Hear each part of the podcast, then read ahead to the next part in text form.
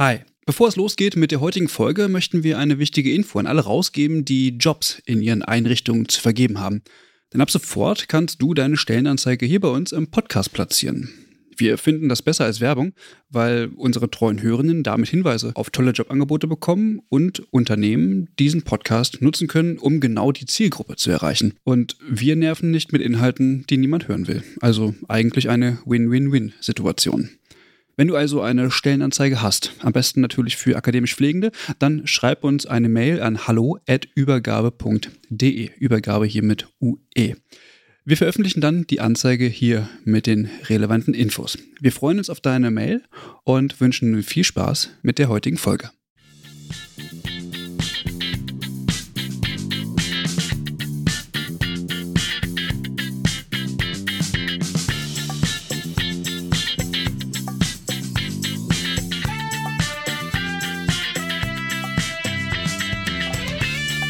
Herzlich willkommen zu einer neuen Folge des Übergabe-Podcasts. Ja, das ist jetzt die zweite Folge nach der Sommerpause und deswegen äh, sind wir auf jeden Fall richtig gut ausgeruht. Und ähm, mit dem Gepäck habe ich die Franziska. Hi. Hi Christian. Moin. Ähm, schön, dass wir mal wieder zusammen eine Folge aufnehmen. Ich glaube, die letzte Folge war zur äh, hier Schulgesundheitspflege. Das ist richtig. Mhm. Genau. Die fand ich sehr dynamisch. Meinst du, wir kriegen es heute hin, ähm, da irgendwie nochmal so ein Revival zu machen? da gehe ich mal stark von aus. Wir haben ja noch äh, einige mehr Personen im Gepäck als beim letzten Mal und ähm, von daher hoffe ich und gehe davon aus, dass es auf jeden Fall dynamischer wird. Dann sag doch mal, worum es heute geht. Genau, wir wollen heute über ein wichtiges Forschungsprojekt sprechen, ähm, nämlich VAMOS NRW die Verbleibsstudie der Absolventinnen und Absolventen der Modellstudiengänge in NRW. Und dafür haben wir uns ja gleich drei Gäste eingeladen. Das sind Frau Professor Enne Dörte-Lattig von der FH Bielefeld. Hallo einmal in die Runde. Hallo. Christian Grebe, ähm, auch von der FH Bielefeld. Ja, hallo. Schön bei euch zu sein. Und äh, Rüdiger Hosfeld von der Hochschule für Gesundheit in Bochum. Ja, hallo. Schönen Dank für die Einladung. Genau, an der Anzahl der Gäste ja, erkennt man vielleicht schon die Größe der Studie, ähm, um was es da alles so ging. Bevor wir jetzt aber starten, ähm, würde ich Sie drei gerne bitten, sich einmal vorzustellen, sodass die Hörenden auch wissen, mit wem Sie es hier eigentlich zu tun haben. Und vielleicht ähm, ja, könnten Sie in der Vorstellung einmal Ihre Rolle innerhalb von VAMOS nennen damit wir das auch so ein bisschen zuordnen können. Ähm, Frau Lattig, möchten Sie einmal anfangen? Ja, gerne. Vielen Dank. Zunächst nochmal ganz deutlich im Namen des Teams herzlichen Dank für die Aufnahme dieses Themas in den Übergabe-Podcast. Wir freuen uns und fühlen uns auch geehrt. Also, Enne Dörte Lattek ist mein Name. Ich bin Professorin für Pflegewissenschaft an der Fachhochschule Bielefeld, leite dort auch Pflegestudiengänge auf Bachelor- und Master-Ebene, komme aus der Pflege und war verantwortlich, fachlich verantwortlich für die Befragung der Absolventen in dieser WAMOS-Studie und habe da ganz eng mit Christian Grebe zusammengearbeitet. Ja, den Ball nehme ich gerne auf. Christian Grebe, ich bin Pflegewissenschaftler, arbeite als wissenschaftlicher Mitarbeiter an der Fachhochschule Bielefeld und ähm, im Rahmen der WAMOS-Studie war ich verantwortlich für die Perspektive der Absolventinnen und Absolventen, habe also diese Befragung konzipiert, entwickelt, äh, nicht alleine, aber verantwortlich konzipiert, entwickelt und entsprechend analysiert. Ja, dann vervollständige ich das mal. Mein Name ist Rüdiger Hosfeld. Ich komme von der Hochschule für Gesundheit in Bochum und bin dort als Referent in der Stabsstelle Qualität in Studium und Lehre tätig und kümmere mich da im Grunde äh, schwerpunktmäßig auch um Befragungen zum Verbleib von Absolventinnen unserer Hochschule. Und in dem Zusammenhang habe ich im Rahmen von WAMOS die Projektkoordination inne gehabt das heißt, wir haben als koordinierende Stelle an der HSG Bochum das äh, Gesamtprojekt, die Fäden zusammengeführt und dafür war ich teilweise zuständig, gemeinsam mit dem Projektleiter Herrn Sven Dietrich.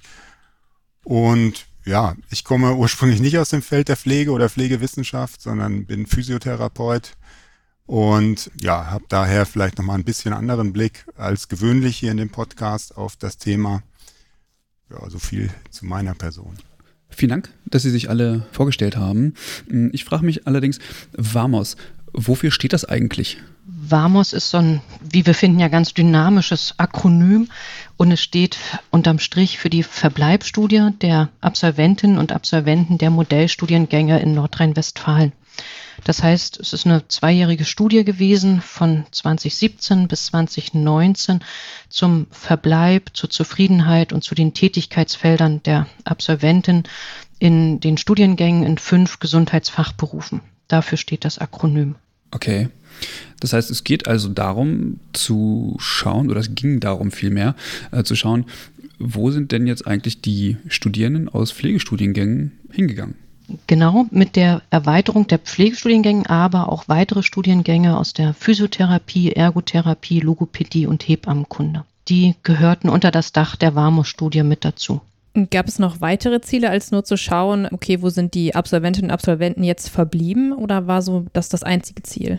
Oh, wir hatten weitere Ziele. Wir wollten zum Beispiel auch erforschen, welche Merkmale und Rahmenbedingungen gibt es für diese Absolventen in ihren beruflichen Tätigkeitsfeldern.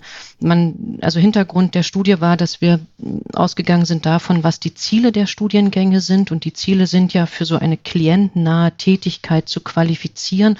Und vor dem Hintergrund war es eben auch das besondere Ziel der Studie, zu schauen, münden denn die Studierenden, die Absolventen, meine ich, in so eine klientennahe Tätigkeit ein? Kommen unsere Konzepte eigentlich an? Greifen die Hochschulen dann auch wirklich die Bedarfe des Arbeitsmarktes auf? Wo gehen die Studierenden arbeiten? Und dahinter steckten auch so politische Hypothesen, denn zum Beispiel gab es immer den Verdacht, dass die Absolventen vielleicht gar nicht in der Praxis verbleiben, sondern und auch ihr Gelerntes gar nicht anwenden, sondern aus der Praxis herausgehen. Jetzt würde mich aber interessieren, wie viele Personen wurden denn jetzt quasi untersucht, beziehungsweise wie viele Modellstudiengänge gibt es denn? Also wie, wie verteilt sich das? Die Eckdaten für diese Studie kann man so beschreiben, dass sieben Hochschulen beteiligt waren, drei Forschungsinstitute, dass es unterm Strich um fünf Gesundheitsfachberufe ging, davon eben fünf Pflegestudiengänge und es waren insgesamt zwölf Studiengänge beteiligt und zum Zeitpunkt der Studie gab es 1100 Absolventen in all diesen Modellstudiengängen. Vielleicht kann man dazu noch sagen, also aus der Pflege, Frau Lattek hat es ja gerade schon dargestellt, diese 1100 verteilen sich eben auf alle Gesundheitsberufe. Aus der Pflege waren das knappe 600 Absolventen in der Zeit zwischen ähm, Wintersemester 2013 und Sommersemester 2017, also unsere Grundgesamtheit, die wir da untersucht haben. Und ähm, im Grunde kam der Rest aus den Therapieberufen, Logopädie, Physiotherapie und Ergotherapie und dann auch noch aus dem Bereich Hebammenkunde. Und jetzt haben Sie eben schon öfter von Modellstudiengängen erzählt. Gut, ich weiß jetzt, was das ist, aber auch nur, weil ich selber in einem studiert habe. Vielleicht könnten Sie für die Hörenden noch mal kurz erklären, was eigentlich ein Modellstudiengang ist und ja, warum wir diese Studiengänge vielleicht auch evaluieren müssen. Das kann ich gern gleich machen. Und zwar gibt es seit 2003 im Berufsgesetz auch der Pflege die Option in so einer Modellklausel, dass man Studiengänge erproben kann, wenn sie zur Weiterentwicklung des Berufes auch beitragen. Und Erprobung meint, dass solche Studiengänge dann befristet zugelassen werden und dass sie auch evaluiert werden müssen. Und so gab es in NRW eben diese Studiengänge, die an den Start gegangen sind und die wurden auch schon mal in 2012 und 2014 Jahren so im Rahmen einer Begleitforschung evaluiert. Das war aber eher so eine beruferechtliche Begleitforschung und auch so eine inhaltlich strukturelle Evaluation. Da wurden eher die Studiengangskonzepte analysiert und auch die Studierenden befragt. Und deswegen oder vor diesem Hintergrund, also Modellstudiengänge basieren eben auf dem Berufegesetz und die wurden vom Land NRW überführt in eben Modellstudiengänge und das Innovative dabei war, dass die Gesamtverantwortung für die Studiengänge bei der Hochschule lag, dass es kaum Abweichungen auch vom theoretischen praktischen Unterricht geben sollte und dass die praktische Ausbildung auch unverändert war oder blieb die Intention dieser Studie? Also ging es tatsächlich nur darum, irgendwie zu schauen, okay, wo sind denn jetzt diese Personen verblieben, beziehungsweise ähm, was ist aus den Modellstudiengängen erwachsen? Oder hatte es auch noch ein, ein ja, ein weiteres Ziel? Weil es zielt ja schon sehr darauf ab, okay, wir haben hier Studiengänge aus diesen genannten Bereichen mm, und wir fördern damit natürlich entsprechend die Akademisierung, nicht nur im Bereich der Pflege, sondern eben auch äh, in der Hebammenwissenschaft oder äh, gut, was jetzt natürlich, ähm, also damals ja noch nicht äh, Standard war, dass es hochschulisch gelehrt wird, aber auch in der Physiotherapie. Ähm, kann, man, kann man sagen, dass es gr grundsätzlich schon darum ging, die Akademisierung insgesamt zu forcieren, wie das funktionieren kann? Ja, es ging darum, sich anzugucken, ob die Akademisierung wirklich überhaupt funktioniert. Das ist ein ganz wichtiger Bestandteil, sich zu fragen, ob die Hochschulen auch wirklich die Bedarfe des Arbeitsmarktes aufgreifen und auch die Absolventen befähigen, in die Berufspraxis einzumünden.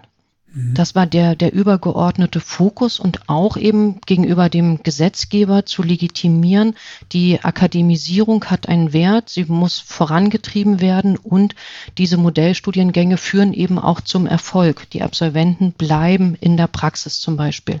Und aus dieser Modellphase konnte dann im neuen Berufsgesetz, also zumindest für die Pflege, eben auch die hochschulische Pflegeausbildung grundsätzlich verankert werden. Das heißt, Sie ähm, haben in der Studie selbst auch die Arbeitgeber befragt, oder? Genau, neben äh, der Befragung, die sicherlich ein Schwerpunkt war, ähm, der Absolventinnen und Absolventen, die, ähm, wie Frau Lattek eben schon dargestellt hat, ja durch das äh, in BVG in Bielefeld durchgeführt wurde, waren eben auch noch das IAT in Gelsenkirchen und das IAQ von der Universität Duisburg dran beteiligt. Und die haben eben die Perspektive der Arbeitgeber befragt, wobei die Stichprobe dort halt äh, wesentlich kleiner ist als bei den Absolventen, worüber wir gleich vielleicht auch nochmal kurz reden, ähm, weil der Zugang zu den Arbeitgebern sich doch relativ ähm, kompliziert gezeigt hat. Genau, dann würde ich vorschlagen, dass wir mal in die Studie so ein Stück weit vielleicht reingucken. Jetzt hatten Sie schon gesagt, was das Ziel so war. Welche Forschungsfragen sollten denn aber konkret geklärt werden mit der Warmers-Studie? Also wir hatten uns im Gesamtprojekt äh, im Prinzip äh, sechs übergreifende Forschungsfragen vorgestellt und zum einen geht es dabei in der ersten Forschungsfrage um Tätigkeitsfelder und Beschäftigungsmerkmale, also in welchen Tätigkeitsfeldern die Absolventinnen tätig sind und mit welchen spezifischen Beschäftigungsmerkmalen.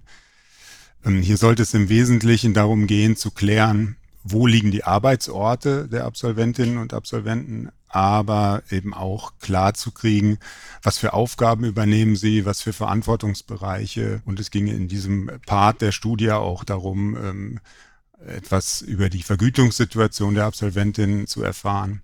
Ja, das war so ein erster Teil. Eine zweite Forschungsfrage äh, wendet sich dann den Kompetenzen der Absolventinnen zu. Hier geht es darum, wie werden die im Studium erworbenen Kompetenzen Seiten der Absolventin und auf der anderen Seite eben auch der Arbeitgeber eingeschätzt und auch eingesetzt. Das heißt, es hat hier eben sowohl den Charakter einer Selbsteinschätzung der beruflichen Handlungskompetenz, also wie sicher sind die Absolventinnen in ihrem Berufsfeld. Und dann geht es aber auch um die Erkennbarkeit aus Sicht der Arbeitgeber. Wo liegen die Kompetenzen unserer Absolventin? Und einen weiteren Part, ähm, eine weitere Frage, das hatte auch Frau Lattek eben gerade schon angedeutet, das ging natürlich auch darum, die Rahmenbedingungen zu untersuchen, unter denen ein, eine Berufseinmündung und eine Berufsausübung günstig oder weniger günstig verlaufen kann. Und wir hatten auch so eine Zukunftsperspektive im Blick, die halt guckt, welche Karriereziele, welches weitere Studium, welche Fortbildung nutzen oder nehmen die Absolventinnen wahr nach dem Bachelorabschluss. Und dann im Laufe des Projekts hat sich dann auch noch zusätzlich herauskristallisiert, dass es sehr interessant sein kann, auch diesen Bereich Zufriedenheit und Akzeptanz der Absolventinnen nochmal genau in den Blick zu nehmen. Hier lautete die Frage eben, wie zufrieden sind die Absolventinnen und aber auch die Arbeitgeber mit der Situation. Und da geht es um Berufszufriedenheit, da geht es um Zufriedenheit, aber auch mit der konkreten Erwerbstätigkeit, aber auch sehr stark, und das klang ja, glaube ich, auch vorhin schon mal an, ähm, da geht es um die eigene Berufsgruppe und die Akzeptanz unserer Absolventen dort, um mögliche Konflikte, die auftreten können. Ja, das waren so die übergeordneten Forschungsbereiche, Forschungsfragen. Äh, Sie haben jetzt äh, Kompetenzen gesagt und äh, das finde ich total interessant, weil mich äh, interessiert, wie kann man Kompetenzen denn Also Sie haben es ja wahrscheinlich nicht gemessen, so, sondern Sie haben gesagt, es waren so, so eigene Aussagen, Selbstbefragung. Aber wie muss ich mir das vorstellen? Weil Kompetenzen können ja, ja sehr breit sein. Also wie kommt man sozusagen an den Kern, um wirklich eine Kompetenz ähm, abzufragen? Ja, wir haben dafür eigens ein neues Instrument oder eine Batterie von Instrumenten entwickelt. Die HAPCOS-Skalen äh, für, steht für Health Professionals Competence Scales. Die gehen in ihrer Operationalisierung, gehen die Items dieser Skalen immer von einem Situationsbezug aus. Das heißt, es wird sehr grob natürlich eine bestimmte ähm, Handlungs-, äh, berufspraktische äh, Situation benannt und die Einschätzung der Befragten äh, richtet sich dann inwieweit danach, wie für wie sicher sie sich in der entsprechenden Situation halten. Das Ganze hat mhm. ähm, sieben Kompetenzdimensionen, die wir aus den gemeinsamen Qualifizierungszielen der Pflege, Modellstudiengänge, aber eben übergreifend auch der therapeutischen und der Hebammenstudiengänge abgeleitet haben. Das haben wir mittlerweile auch publiziert. Das Ganze ist rasch valide, ähm, also mit einer ähnlichen Methodik wie die PISA-Studie zum Beispiel entwickelt. Aber natürlich ist es eine Selbstbefragung. Die Arbeitgeber wurden ähm, im Prinzip pauschal nach einer Einschätzung gefragt, äh, bezogen auf die übergeordneten Dimensionen. Also zum Beispiel Prozesssteuerung, Beratung, Schulen und Anleiten, interprofessionelle Zusammenarbeit. Mal als Beispiel. Hm. Okay. Das heißt, wenn so viele Dinge untersucht wurden in der Studie, muss es ja wahrscheinlich sehr viele unterschiedliche Arme auch gegeben haben, oder? Also, oder Module oder wie man das nennen mag. Wer sind die Personen gewesen, die diese Studie ähm, hauptverantwortlich durchgeführt haben und waren dann einzelne, ja, ich sage jetzt mal, Arbeitspakete oder Module dann anderswo angesiedelt, weil Sie hatten das ja eben schon mal kurz äh, angesprochen, Herr Hausfeld. Ist das dann bei der Befragung der Arbeitgeber und äh, der Studierenden, die waren unterschiedlich angesiedelt. Und war das, waren, gab es noch andere Module, die quasi ausgelagert waren? Also im Endeffekt lag bei uns ja, wie gesagt, nur die Gesamtkoordination und die Durchführung ähm, der Befragungen war ausgelagert, wobei das eine Forschungsinstitut, was ja hier heute auch mitdiskutiert, ja letztendlich an einer der Hochschulen angesiedelt war, also äh, der FH Bielefeld insofern dort in gewisser Weise auch eigene Absolventinnen befragt wurden. Aber gerade bei der Arbeitgeberperspektive war es uns eben sehr wichtig, dass das mehr oder weniger unabhängig ähm, von uns Hochschulen auch äh, erhoben wird und äh, bewertet wird. Und insofern äh, hatten wir da halt äh, durchaus gezielt federführend das an das Institut für Arbeit und Technik und äh, das Institut für Arbeit und Qualifikation vergeben die dort äh, dann eben die Befragungen durchgeführt haben und die Ergebnisse aufbereitet haben. Insgesamt, sage ich mal, der umfangreiche Projektbericht ähm, war dann äh, dann wieder ein Zusammenführen und äh, auch unter Beteiligung aller Hochschulen, also ähm, im Prinzip ein komplexes Gesamtkonstrukt, ein Konsortialverbund. Aber die empirischen Befragungen waren eben mehr oder weniger, wie ich es gerade dargestellt habe, ausgelagert, um eine gewisse Unabhängigkeit auch zu haben. Darüber hinaus ging es uns auch noch darum, äh, dass wir bestimmte Player, bestimmte Gruppen, die einfach ein großes Interesse an dieser Studie haben und hatten, mit einzubeziehen. Und das war der Grund, warum wir auch noch äh, als externes Gremium den Fachbeirat ähm, ins Leben gerufen haben an dem äh, sich Vertreter von Berufsverbänden, also zum Beispiel DBFK oder Pflegerat NRW, beteiligt haben, aber eben auch Arbeitgeberverbände wie Krankenhausgesellschaft oder ähm, die, der Verband der Privatkliniken NRW, die Ärztekammern und Verdi auch und AOK. Und äh, im Endeffekt waren die auch in alle Schritte oder an allen Schritten des Projekts beteiligt und äh, haben uns da beratend zur Seite gestanden, auch dann nachher. Jetzt würden wir in dieser Folge ja gerne so ein bisschen einen Schwerpunkt ähm, auf die Pflege legen, auch wenn wir wissen, dass in der WAMUS-Studie eben noch andere Disziplinen im Fokus standen. An welchen Hochschulen gab es denn Modellstudiengänge innerhalb der Pflege zu diesem Zeitpunkt?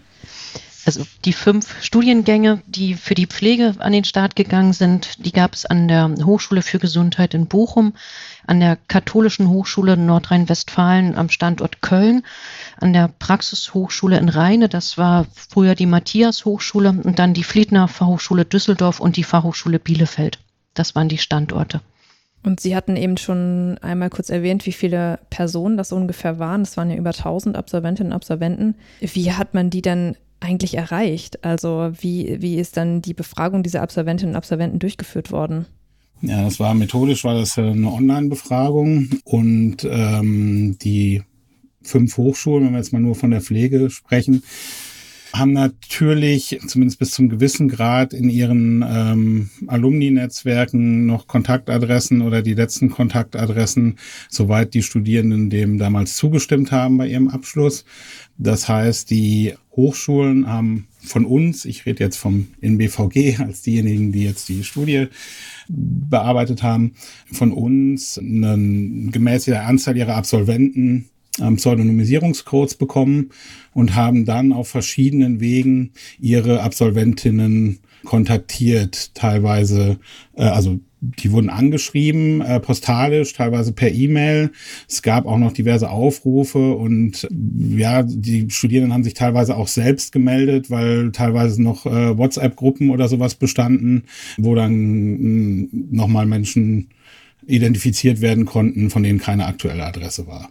Also das Ganze hat äh, vergleichsweise gut funktioniert. Das heißt, in der Pflege ähm, hatten wir einen Rücklauf von ähm, 41 Prozent. In den Therapieberufen war es ein bisschen mehr sogar.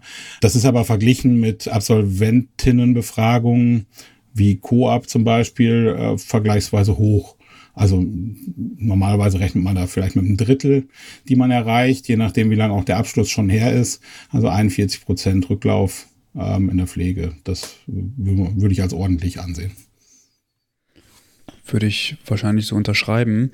Hm, würden Sie jetzt im Nachgang sagen, dass sich ähm, die Befragung online ähm, als die richtige Methode herausgestellt hat, um die Absolventen, Absolventinnen zu befragen? Oder hätten, hätte man jetzt im, im Nachhinein vielleicht eine andere Methode wählen können?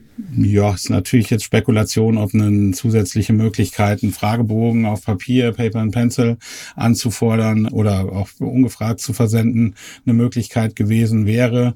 Uns war es vor allem ja wichtig, dass eben auch nur die tatsächlichen Absolventinnen teilnehmen und nicht irgendjemand anders den Fragebogen ausfüllt, zum Beispiel.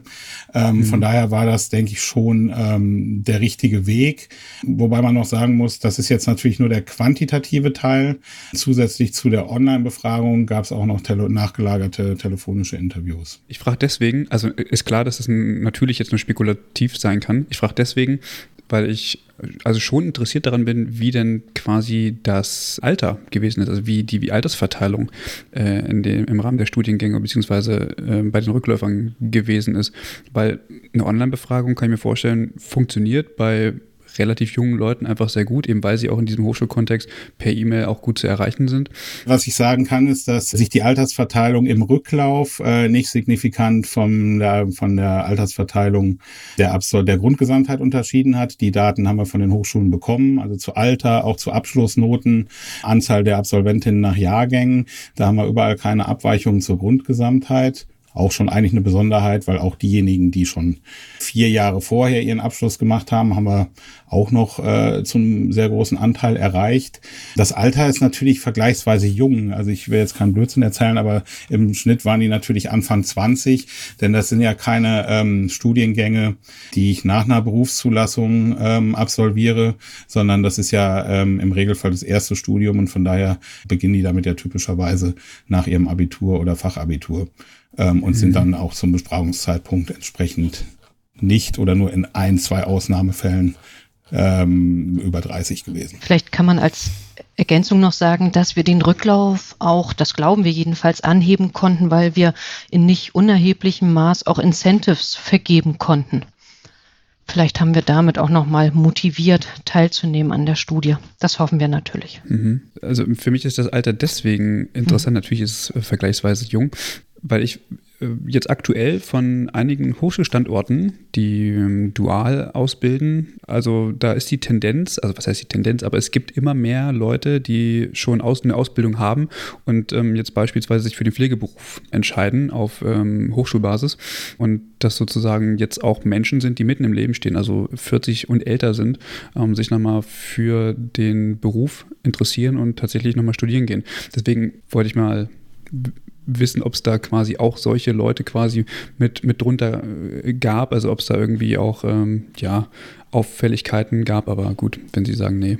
Also die genaue Verteilung, die müsste ich jetzt tatsächlich nachschlagen. Ich habe jetzt tatsächlich die, äh, die aggregierte Auswertung ähm, hier. Also im Mittel waren zum Befragungszeitpunkt die Befragten in der Pflege 27 Jahre alt äh, mit einer Standardabweichung von fünf. Also das natürlich hm, gab es okay. ein paar ältere. Ich kann aber natürlich nur über den Rücklauf sprechen, inwieweit es über, unter den Absolventinnen der jeweiligen Hochschulen noch deutlich ältere gab. Kann ich nicht sagen, jetzt so also aus dem Kopf heraus würde ich sagen, es gab in der Pflege ein, zwei, drei Personen, die Mitte, Ende 30 oder noch älter waren.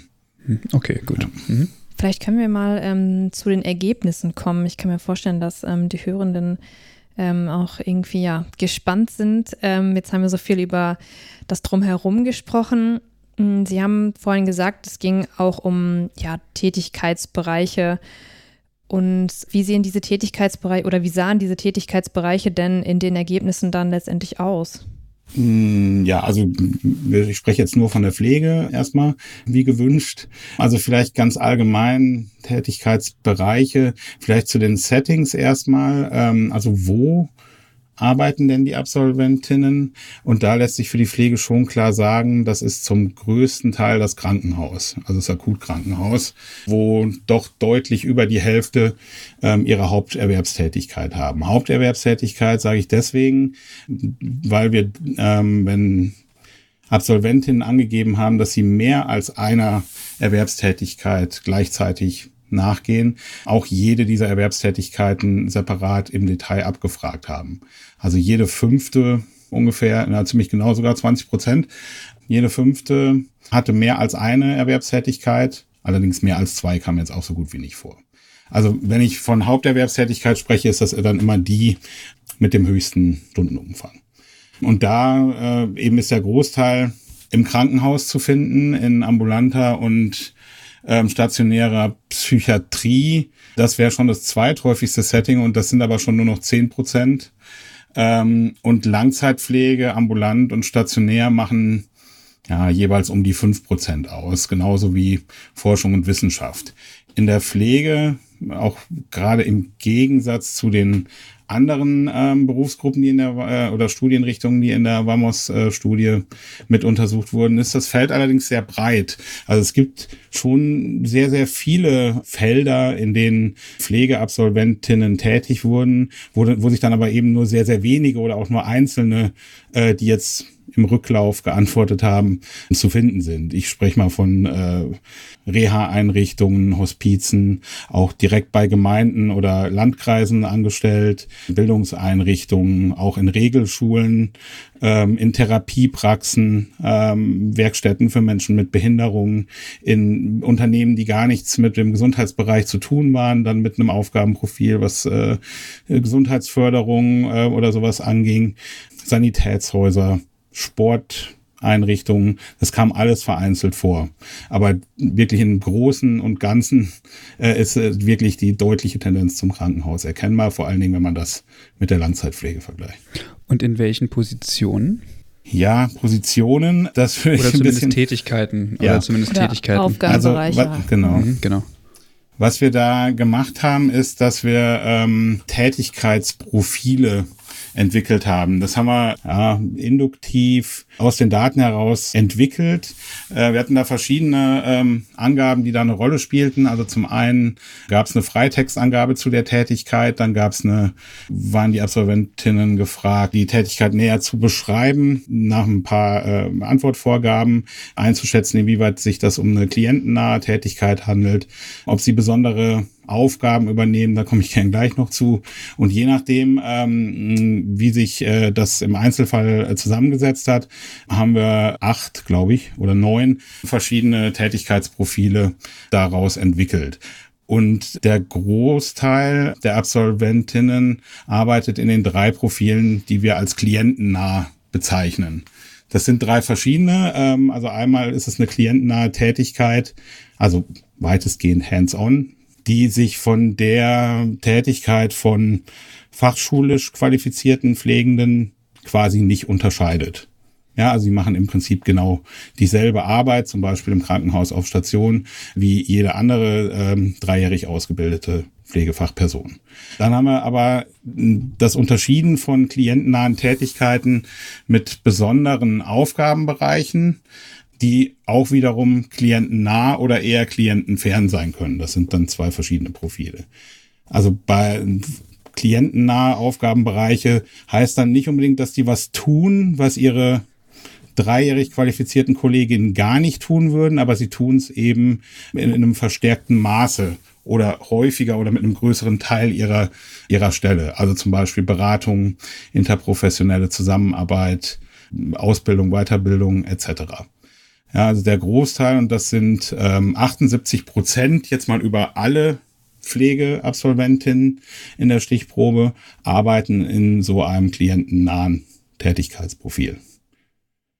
Es gibt natürlich äh, ja, kleinere Gruppen. Ich glaube, die zweitgrößte ist tatsächlich dann schon für die Haupterwerbstätigkeiten eine Tätigkeit außerhalb der klassischen Settings, also an allgemeinbildenden Schulen, in, in ähm, Sanitätshäusern oder sowas.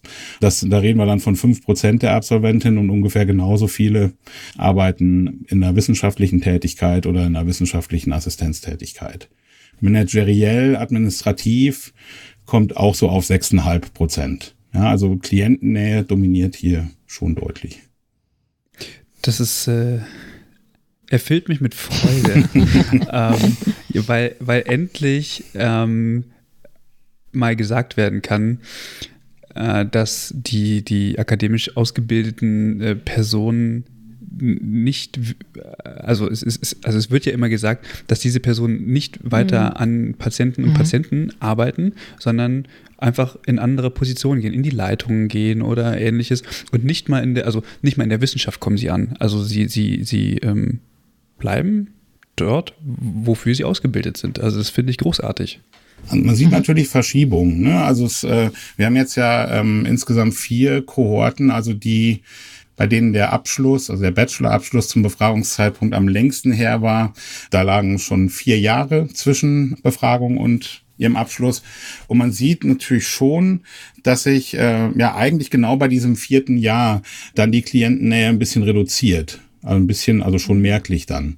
Also man könnte es so sagen, am Anfang äh, sind es nämlich sogar deutlich über 80 Prozent, die Klienten nah anfangen und auch im zweiten Jahr ist das noch so. Dann wird es ein bisschen weniger bei denen, äh, die schon, bei denen der Abschluss drei Jahre her ist und bei denen der Abschluss vier Jahre her ist, was dann auch die ersten Kohorten dieser Modellstudiengänge überhaupt waren, die vielleicht auch noch mit einer etwas anderen Motivation dieses Studium aufgenommen haben. Ja, da ist der Anteil dann niedriger, was dann so gut wie gar nicht mehr vorkommt bei denen ist die klientennahe Tätigkeit, die sich gar nicht von den dreijährig Qualifizierten unterscheidet. Also wenn die klientennah arbeiten, dann eben mit besonderen Aufgaben. Haben Sie denn, also es würde mich interessieren, haben Sie denn in der Studie mitermittelt, welche ähm, Weiterbildung oder ins, insgesamt äh, die, die Expertisen sich weiterentwickelt haben im Laufe der Zeit? Also wenn die jetzt vier Jahre schon ähm, quasi äh, in, im Berufsfeld tätig sind, dann kann es ja sein, dass sie bestimmte Expertisen gesammelt haben, um vielleicht tatsächlich auch eine, eine eher administrative Tätigkeit mh, zu machen. Wir wissen, dass um die 12 Prozent der Befragten zum Zeitpunkt unserer Befragung schon ein weiteres Studium abgeschlossen hatten mhm. im, im Nachgang. Das von daher bemerkenswert, äh, dass ja die, bei denen der Abschluss jetzt ein Jahr her ist, die hatten ja bis dahin noch keine Chance dazu. Also das verteilt sich natürlich auf die älteren Kohorten. Der Großteil davon ähm, hat einen Master erworben. Ein knappes, na, ein gutes Viertel war zum Befragungszeitpunkt auch in einem weiteren Studium. Also nochmal über die hinaus, die ein Studium abgeschlossen haben.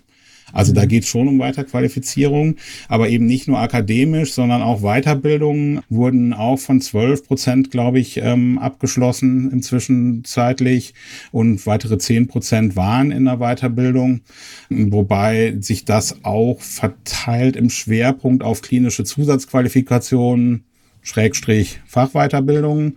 Aber mm, im, so der Top-Renner scheinen Weiterbildungen zu sein, die sich auf Beratungskompetenz beziehen und auch Weiterbildungen im Bereich äh, Leitungsfunktionen und pädagogische Qualifikationen. sind zumindest so, dass die Studierenden sagen, da haben sie ein konkretes Interesse dran, nicht die Studierenden, die Absolventin. Hm. Ich kann mir auch vorstellen, dass je weiter der Abschluss eben zurückliegt, desto ja, desto klarer oder deutlicher ist man sich oder wird man sich eigentlich seiner Rolle, oder? Also ich ähm, bekomme das so in meinem Umfeld auch mit. Diejenigen, die ähm, einen Bachelor gemacht haben, vielleicht sieht man die, die Vorteile oder die, die besondere Rolle nicht direkt nach dem Abschluss, aber wenn man dann doch ein, zwei Jahre in der Praxis ist, sieht man vielleicht doch einige Unterschiede und ähm, ja, hakt vielleicht noch einmal mehr nach, ob man nicht besonderen oder anderen Aufgaben ähm, nachgehen kann. Aber das ist jetzt nur eine Vermutung von meiner Seite. Ähm, jetzt sind die Tätigkeitsbereiche ja das eine. Ähm, wie sieht es denn mit der Zufriedenheit der Absolventinnen aus? Weil ich glaube, die haben sie ja auch sich angeschaut, oder? Mhm, ja, wir haben da unterschieden zwischen der allgemeinen Zufriedenheit mit dem Beruf an sich, also hier jetzt äh, mit dem Pflegeberuf. Wir haben das auf einer Skala von 0 bis 4 bewerten lassen, wobei 0 jetzt heißt gar nicht äh, zufrieden und 4 in sehr hohem Maße. Und da kommen die ähm, Befragten aus der Pflege auf einen Mittelwert von 2,6. Also 2 wäre jetzt ja mhm. genau die neutrale Mitte. Und 15 Prozent ähm, haben halt eben auch eine Null, also gar nicht zufrieden oder eine Eins angegeben, also eine tendenzielle Unzufriedenheit mit dem Beruf. Die Zufriedenheit mit den derzeitigen Erwerbstätigkeiten ähm, haben wir davon separat abgefragt. Das ist aber ungefähr das gleiche Bild. Also auch da ein Mittelwert so bei 2,5 auf einer Skala von 0 bis 4. Also die sind jetzt nicht übermäßig begeistert sozusagen, aber der Anteil der wirklich Unzufriedenen ist jetzt auch nicht sonderlich groß. Okay, und Zufriedenheit von mit dem Beruf und Zufriedenheit mit der Erwerbstätigkeit. Vielleicht können Sie noch mal kurz äh, noch mal kurz darstellen, wie Sie das unterscheiden. Also Zufriedenheit mit dem Beruf äh, meint tatsächlich äh, mit der Berufswahl, jetzt mal unabhängig davon, dass ich das jetzt äh, über eine Bachelor-Qualifizierung erworben habe und die einzelnen Erwerbstätigkeiten, wie gesagt, wenn die Absolventinnen mehr als eine hatten, haben wir das auch separat abgefragt, äh, wie zu, zufrieden sie konkret mit dieser häufig ja mhm. Anstellung sind. Das ist tatsächlich auch mhm. vor allen Dingen in der Pflege so nah beieinander. Also die ähm, anderen Studienrichtungen ähm, unterscheiden sich sich da teilweise deutlicher in der Zufriedenheit, zum Beispiel Physiotherapeut geworden zu sein, als mit der, mit der Arbeit in ihrer zum Beispiel jetzt äh, konkreten äh, Therapiepraxis. Ja, also globale Berufszufriedenheit, vielleicht der Fachbegriff. Kann man eine Fluktuationsrate ausmachen? Mit, mit Wechsel der ähm, Stellen oder mit Ausstieg aus dem Beruf? Was, äh Ausstieg aus dem Beruf. Also, dass man sagen kann, ähm, die Unzufriedenheit beispielsweise, die sich äh, gezeigt mhm. hat, ist auch in einem Ausstieg des Berufs äh, gemündet. Das können wir so nicht machen, weil wir, also muss ja schon ähm, im Klaren sein, dass das eine Querschnittsbefragung war und äh, wir die jetzt nicht über einen längeren Zeitraum beobachten können. Da wäre es ja dann von Interesse zu wissen, wie lange sind sie möglicherweise unzufrieden. Ja, also wenn sie jetzt unzufrieden mhm. sind, aber gleichzeitig ausgestiegen sind, das wäre ja vielleicht ein Artefakt einfach nur. Tatsächlich nicht erwerbstätig waren, glaube ich, zum Befragungszeitpunkt sechs Prozent, aber davon gab es schon auch ein, also unter diesen relativ kleinen Gruppe, die nicht erwerbstätig sind, ist schon auch ein Anteil, der angegeben hat, dass er aus gesundheitlichen Gründen nicht mehr erwerbstätig ist. Also ganz generell dann allerdings. Äh, aber die, die hauptsächlichen Gründe waren eher familiäre Gründe, Elternzeit zum Beispiel oder mhm. ja äh, Studium oder Weiterqualifizierung. Ja, aber tatsächlich den, den ähm, das würden die Daten tatsächlich hergeben, äh, danke, das nehme ich mal mit, nochmal zu schauen, inwieweit denn ähm, Studierende noch zwar erwerbstätig sind, aber eben äh, tendenziell nicht mehr in der Pflege. Wobei in der Pflege, das ist ja eine, äh, eine Diskussion an sich, äh, ich finde, ich weiß nicht, äh, mhm. also ich erlebe es so, dass äh, ich öfter, äh, also gar nicht so selten Personen treffe, die sagen, ähm, sie hätten sich aus der Pflege verabschiedet und wenn man fragt, was machen wir, was macht ihr eigentlich, würde ich das nicht als aus der Pflege verabschiedet ansehen. Mhm. Also Pflege ja. ist ja ein relativ breites Berufsfeld. Und wenn ich das natürlich jetzt nur als ähm, Arbeiten auf Station im Krankenhaus definiere, dann ist das äh, ein bisschen sehr eng. Also ja. ähm, mhm in, bei unter allen Befragten war der Anteil derer, die jetzt wirklich die wir als berufsfremde Tätigkeit eingestuft haben, extrem gering. Ich glaube 0,5 Prozent. Okay. Ja, ich denke, wenn man da, da muss man auch nochmal einordnen, diese Frage nach Ausstieg aus dem Beruf beschäftigt die Pflege ja schon doch sehr lange. Mhm. Und da wird ja auch oft diskutiert, ne, trägt die Akademisierung dazu bei, dass die äh, Leute länger da bleiben, weil es möglicherweise interessanter wird, interessantere Tätigkeitsprofile entstehen und ich dann auch länger dort bleibe. Aber ich glaube, unsere Daten, das muss man sich eben auch vor Augen führen, das sind junge Studiengänge. Und ähm, ich habe das ja vorhin schon mal skizziert. Ähm, also die ersten Absolventen waren im Wintersemester 13, 14 äh, da und die letzten, die wir untersucht haben, im äh, Sommersemester 17.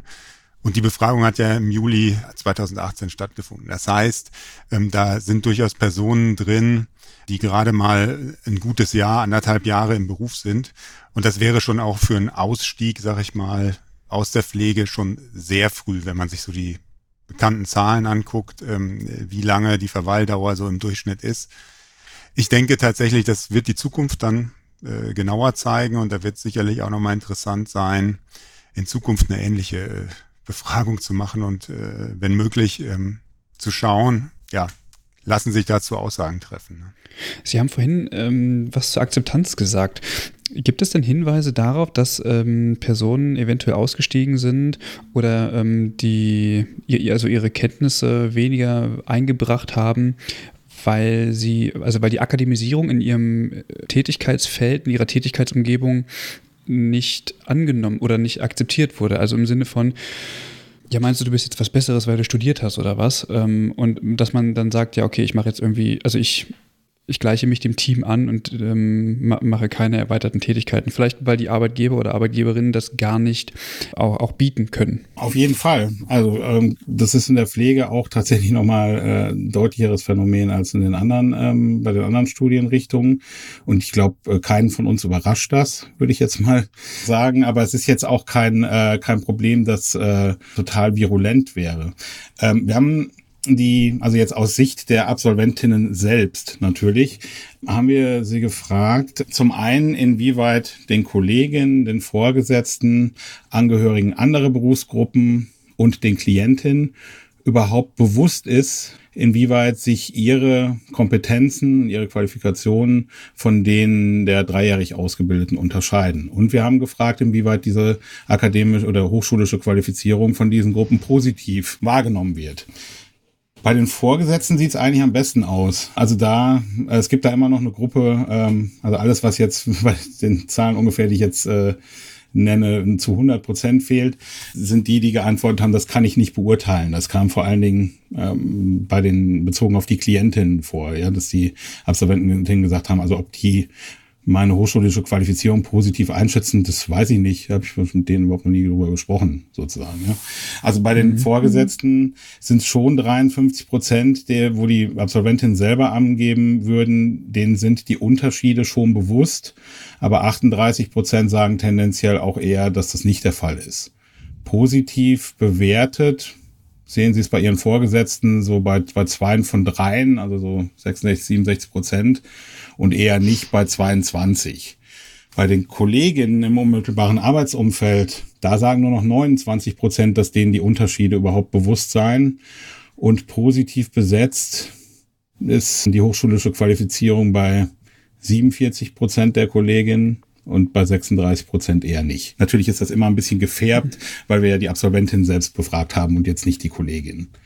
Ja. Ähm, bei den anderen Berufsgruppen ist teilweise, also wenn man da fragt, ob äh, Sie den Eindruck haben, dass anderen Berufsgruppen die Qualifizierungsunterschiede und die Kompetenzunterschiede äh, bewusst sind, äh, da sagen, das ist dem stimmen tendenziell nur 13 Prozent zu. Ja, dem, also mhm. es ist schon so, also, also wir haben jetzt nicht gefragt, inwieweit äh, es Konflikte gab. Da kann vielleicht ähm, Rüdiger Hosfeld gleich aus der Arbeitgeberperspektive noch was zu sagen. Aber wir haben auch bei der Frage, ob es Probleme bei der Berufseinmündung nach dem Abschluss gab. Da gab es bei in der Pflege so bei 11 Prozent lag das, glaube ich, also gut 10 Prozent, die angegeben haben, ja, war nicht ganz so einfach. Und als Gründe spielte da schon auch eine Rolle, dass ja Kolleginnen eher negativ gegenüber einer hochschulischen Qualifizierung eingestellt waren. Auch aber zum Beispiel, dass ihnen von einem potenziellen Arbeitgeber besondere Aufgabenbereiche, die ihrer Meinung nach ihrer Qualifizierung entsprechen, in Aussicht gestellt wurden, was ich dann aber nicht bewahrheitet habe oder so. Also es mhm. ist jetzt nicht eine dominant große Gruppe, aber das kam eben vor. Mhm. In den Interviews sehen wir das auch. Also in den Interviews ist das dann natürlich noch mal ein bisschen farbiger gezeichnet, äh, ja, mit ein bisschen mehr Fleisch dran da sehen wir schon auch die Schilderungen, dass es natürlich Kolleginnen im Team gibt, die das negativ sehen, andere, die das sehr positiv sehen und die ähm, in bestimmten Fragen ja auch Hilfe suchen oder äh, um Recherchen bitten oder nach einer fachlichen Einschätzung bitten und andere eben, die das genau nicht nur nicht tun, sondern teilweise auch ablehnen. Ja, das macht's, glaube ich, in der Pflege. Also vor allen Dingen, wenn wir jetzt von der Langzeitpflege, aber Unsere Absolventinnen waren ja im Krankenhaus. Ähm, ja, also in diesen Feldern, wo ich im Team direkt arbeite, äh, macht es das eben auch schwierig, dann die Kompetenzen einzubringen. Ja, ich weiß nicht, äh, das, also da sehen wir aus den Interviews auch, das funktioniert halt am besten dann, wenn die Absolventinnen klare Aufgabenbeschreibungen haben, in denen ihre besonderen Rollen, wenn sie denn welche haben, also zum Beispiel ein stärkerer Schwerpunkt auf Beratung oder äh, Zeit für ähm, Literaturrecherchen oder sowas, wenn die halt auch klar geregelt sind und es dafür eben auch Zeitfenster gibt. Ähm, und wenn das eben nicht der Fall ist, dann stehen die halt auf Station und müssen sich halt quasi alles selbst erkämpfen, haben vielleicht generell das Okay der Vorgesetzten, äh, Zeit für bestimmte Aufgabenbereiche zu investieren, müssen das aber in jeder Situation neu aushandeln. Und dann funktioniert das halt nicht sonderlich gut. Also halten wir fest, die Infrastruktur, ähm, wie man solche Personen äh, in die Praxis oder äh, wie solche Personen in der Praxis tätig sind, ist im Grunde genommen elementar für das Gelingen und das Ausüben einer, einer, einer ja, solchen Tätigkeit. Ja, ich muss mir als Arbeitgeber halt schon überlegen, was ich mit diesen Leuten will und dafür ein Konzept und einen Plan haben, wenn ich die halt einstelle, weil ich sage, na ja, ich bin froh, also ich würde jetzt sowieso jeden einstellen, weil ich bin um jede Pflegefachperson dankbar und jetzt hat diese eine oder diese drei, die ich jetzt hier einstelle, als zufälligerweise einen Bachelorabschluss. Und ich habe auch über, ja, gehe vielleicht mit der Haltung ran, zu sagen, ich brauche die jetzt, um wie in unserem Profil, wie wir es genannt haben, analog der fachschulisch Ausgebildeten zu arbeiten. Und vielleicht kann ich ja, kann die ja von ihren Kompetenzen hier und da was einbringen. Dann hat das natürlich so eine Unverbindlichkeit, die ja weder für den Absolventen sexy ist, äh, wenn ich mich um nach Stellen umschaue äh, und in der Praxis dann eben, so sehen wir es zumindest aus den Interviews, eher dann auch verpufft. Hm, okay. Gab ähm, oder gibt es denn eigentlich eine ja, Kommunikation zwischen der Hochschule und den Arbeitgebern? Ähm, weil das frage ich mich zum Beispiel, also wenn ich jetzt, also hat, ist ein Auftrag der Hochschule auch, mögliche oder potenzielle Arbeitgeber auf den Einsatz ähm, der Studierenden, die sie ausbilden, in irgendeiner Art und Weise vorzubereiten? Vielleicht kann ich das beantworten. Das ist ein ganz entscheidender Auftrag der Hochschulen, weil sie ja nicht einfach so ins Universum hinein Absolventen, sag ich mal, produzieren oder junge Menschen für einen Arbeitsmarkt befähigen, von dem sie glauben, ne, die Hochschulen, das ist ein schöner Arbeitsmarkt oder ein guter, sondern sie müssen das ganz zwingend, dringend auch machen mit den Arbeitgebern zusammen. Also nicht nur zu der Frage, wie münden dann die Absolventen ein, sondern auch, was brauchen zukünftige Arbeitgeber oder was braucht der Arbeitsmarkt an Fähigkeiten. Also es ist so ein, so ein doppelseitiger mhm Dialog, der dafür notwendig ist. Also sehr häufig werden die Arbeitgeber auch mit beteiligt, wenn es darum geht, so die Curricula, die Studienprogramme mitzuentwickeln. Und gleichzeitig ist es ganz wichtig, in so einem Dialog auch die Arbeitgeber mitzunehmen. Und es war auch eine der zentralen Erfahrungen der letzten Jahre, dass wir so diese hochschulische Pflegeausbildung fast eher von Hochschulseite aus betrieben haben, ohne gut genug hinzugucken, was braucht die Praxis eigentlich. Also wir haben mitunter auch sicherlich einige Führungskräfte überrollt mit unserer Idee, dass jetzt die hochschulische Pflegeausbildung viele Probleme beseitigen könnte. Insofern ist der Dialog da ganz essentiell und wichtig, ja. Wir hatten ja ähm, vor, äh, also deutlich vor der Bamos-Studie schon den dualen Studiengang an der Fachhochschule Bielefeld evaluiert, auch mit Drittmitteln. Und als da die ersten Absolventinnen in, äh, im Begriff waren, ihren Abschluss zu machen, ähm, erinnere ich mich, wir hatten, ähm, also das ist natürlich nötig, gerade bei so neuen Studiengängen, äh, äh, wie diesen hm. Modellstudiengängen, die heißt ja nicht umsonst so, dass man dann auch den Einrichtungsvertretern und den Pflegedienstleitungen mit denen zusammen dran arbeitet, was sie denn mit diesen Leuten anstellen können und sollen.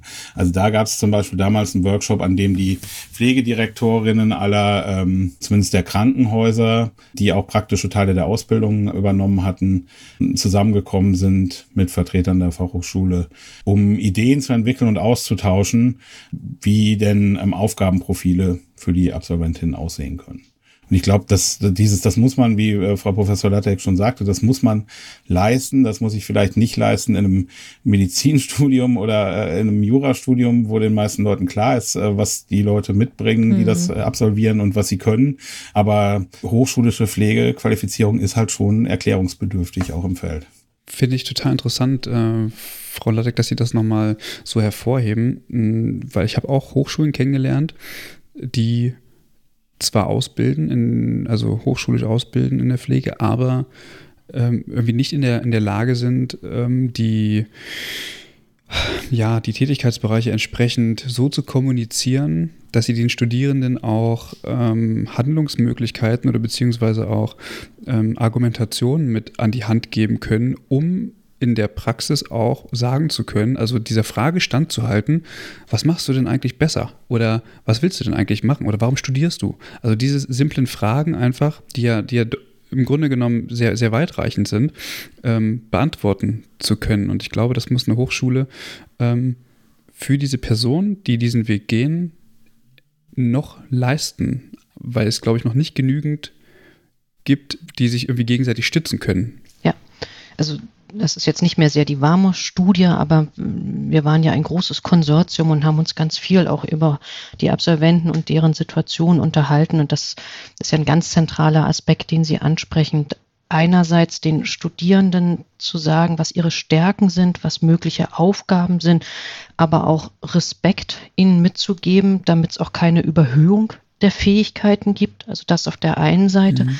und auf der anderen Seite aber auch ganz besonders den Führungskräften zu erklären, wofür diese Studiengänge da sind und wofür sie eben auch nicht da sind. Denn das, da hat wahrscheinlich auch jeder aus der Runde viele Beispiele, dass ja, Hochschulabsolventen sehr schnell in managerielle Positionen gelangt sind, für die wir aber alle zusammen in Nordrhein-Westfalen zum Beispiel auch nicht ausgebildet haben. Mhm. Und was dann erden kann, das will ich noch ergänzend hinzufügen, ist, dass eben auch in anderen Berufen die Bachelor-Absolventen noch gar nicht eigenständig das Personalmanagement oder die Organisationsentwicklung betreiben.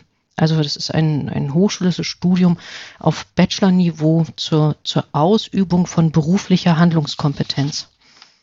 Das, das immer wieder zu verdeutlichen, zu vermitteln an alle Seiten, das ist eine ganz zentrale Aufgabe der Studiengänge. Mhm. Wie sieht es denn mit diesem wichtigen Thema der Vergütung aus? Weil das schwingt ja eigentlich auch immer mit.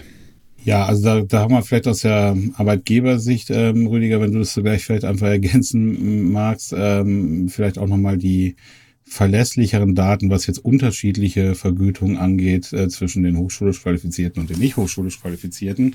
Denn wir konnten ja die nicht hochschulisch Qualifizierten nicht befragen aus der Absolventenperspektive. Aber wir haben die Absolventinnen gefragt, wie viel sie ähm, brutto im Monat verdienen und wie hoch ihr Stundenumfang ist. Und in der Pflege kommen wir da auf 17,30 Euro die Stunde. Das ist jetzt nicht gerade, ähm, ja, äh, da wird man nicht gerade Kursus von. Ähm, wobei man natürlich schon sieht, das hängt von ein paar Faktoren ab.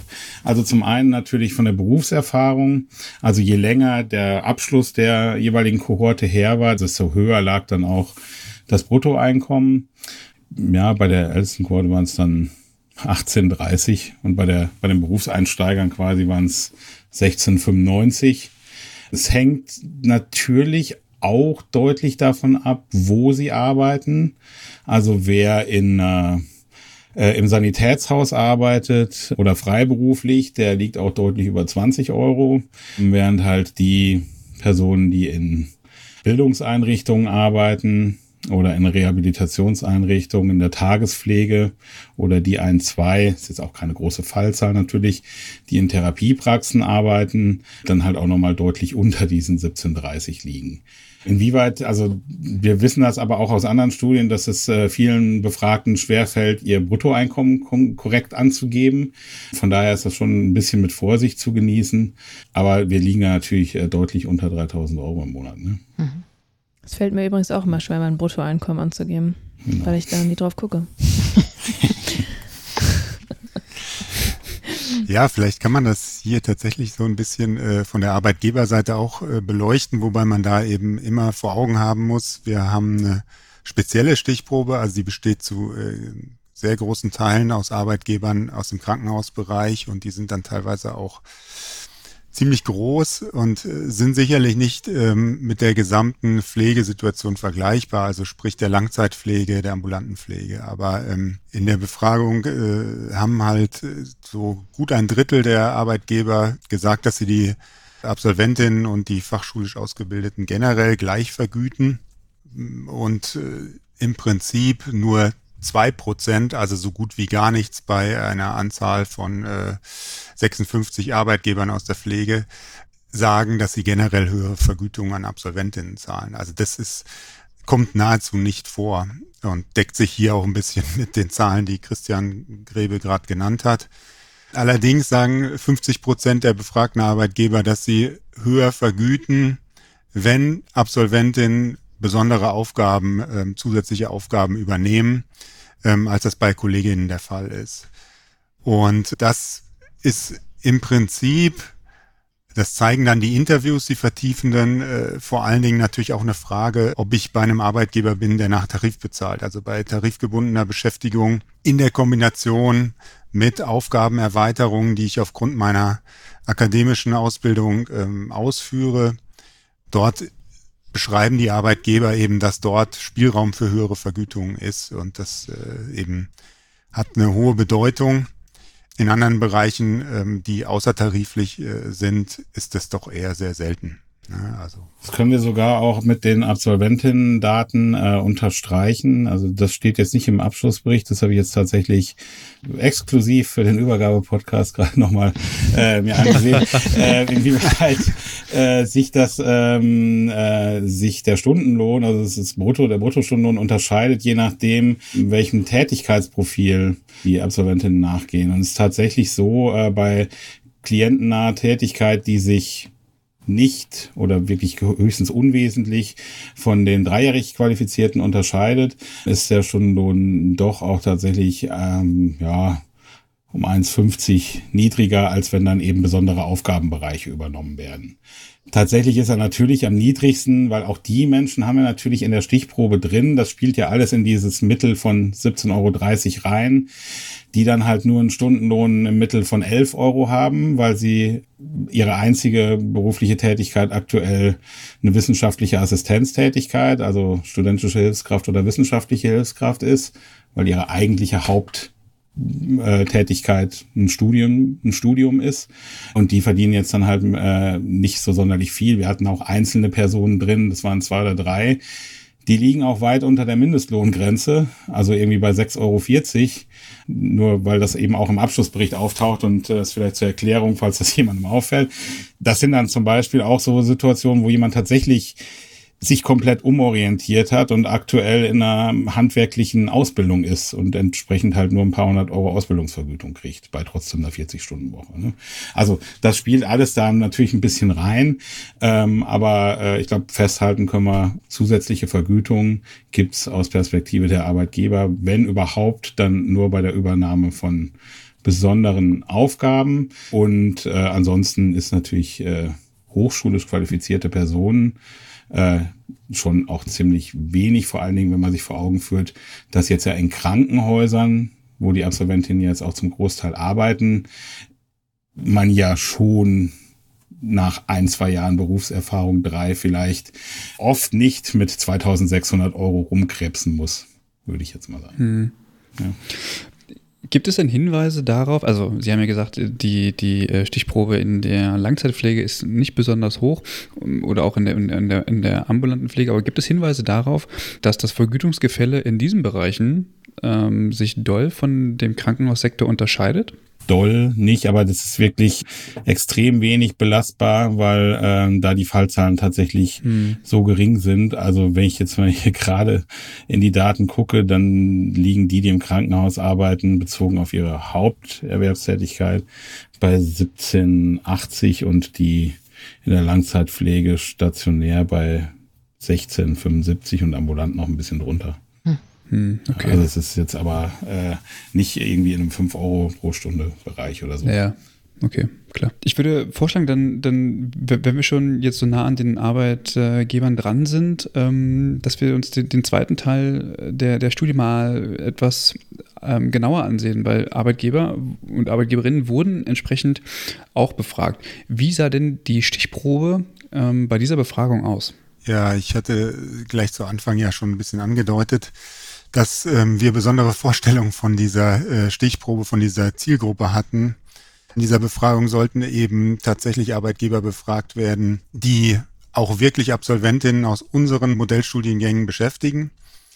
Also sprich über konkrete Erfahrungen berichten und ähm, auch wirklich ähm, über diese Studienabgänger reden, die ähm, wir ausgebildet haben, weil wir hatten das ja gerade schon vereinzelt. Es gibt ja doch auch gerade im Pflegebereich einen, äh, einen bunten Blumenstrauß an Studiengängen und deswegen lässt sich das ähm, tatsächlich ja nicht über einen Kamm scheren. Und deswegen war unser Anspruch, wie gesagt, Arbeitgeber, die unsere Absolventinnen beschäftigen.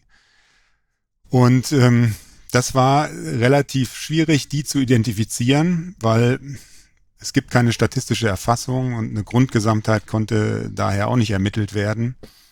Und wir haben darauf gesetzt, dass ähm, in der Befragung aus Bielefeld eben die Absolventinnen ihre Arbeitgeber nennen können, freiwillig natürlich, und man diese dann daraufhin kontaktieren kann. Das ist so ungefähr bei circa 20 Prozent äh, der Fall gewesen. Also so ungefähr insgesamt 100 Einrichtungen wurden äh, genannt und da waren wir natürlich darauf angewiesen, auf weitere Hinweise. Also das heißt, die kamen dann aus den Hochschulen, über Kooperationspartner oder auch über ergänzende Quellen aus dem Fachbeirat beispielsweise.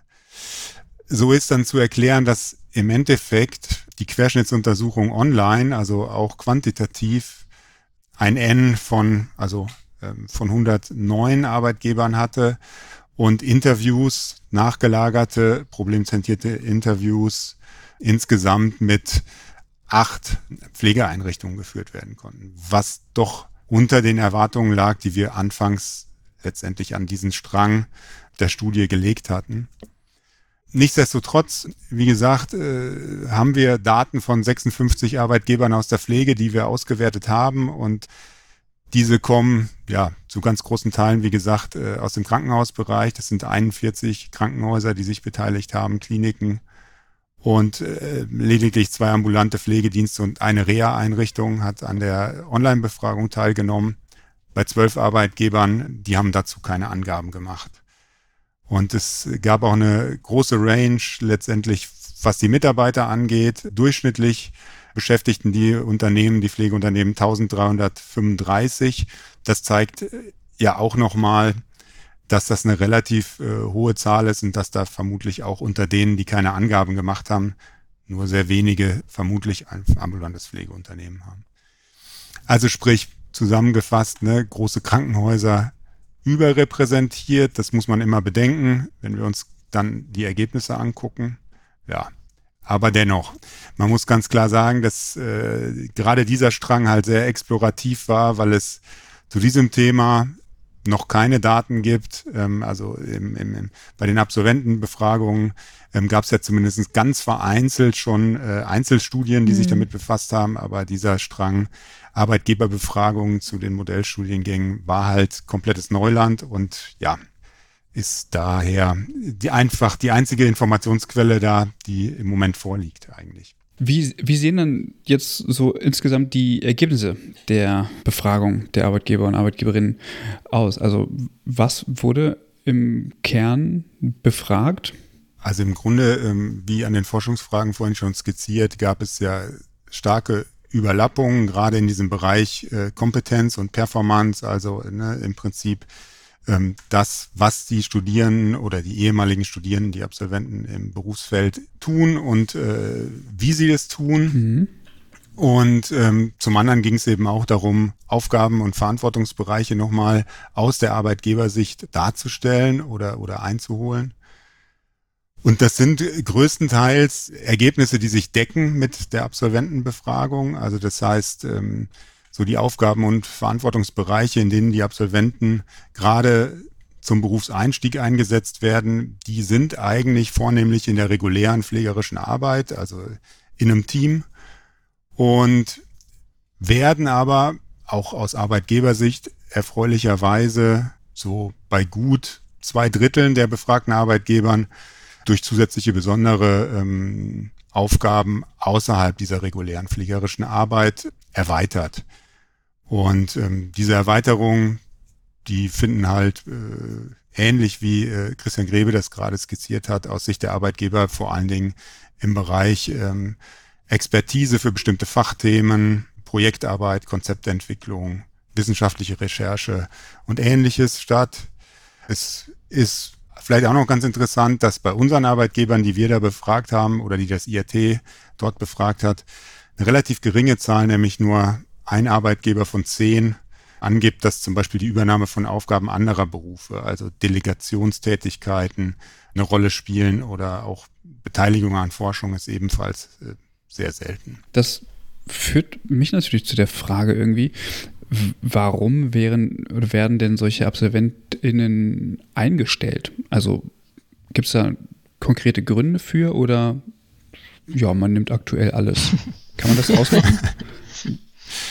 Ja, also ich meine, ja, man muss ja ein bisschen unterscheiden. Also ich glaube, jede ähm, Einrichtung ist ja froh, dass sie, dass sie Personal bekommt und ähm, wird ja nicht sagen, naja, nee, die akademisch Ausgebildeten, die nehme ich lieber nicht. So wird ja nicht passieren. Genau, tatsächlich haben wir die Gründe auch in der quantitativen Befragung äh, abgefragt und äh, ja, kann ich vielleicht gleich Entwarnung geben. Das Item, was so ähnlich gestellt war, wie Sie es gerade gesagt haben, ähm, das wurde von kaum einem Arbeitgeber genannt. Also das heißt, dass äh, Absolventinnen eingestellt werden, weil andere äh, Fachkräfte nicht zu haben waren.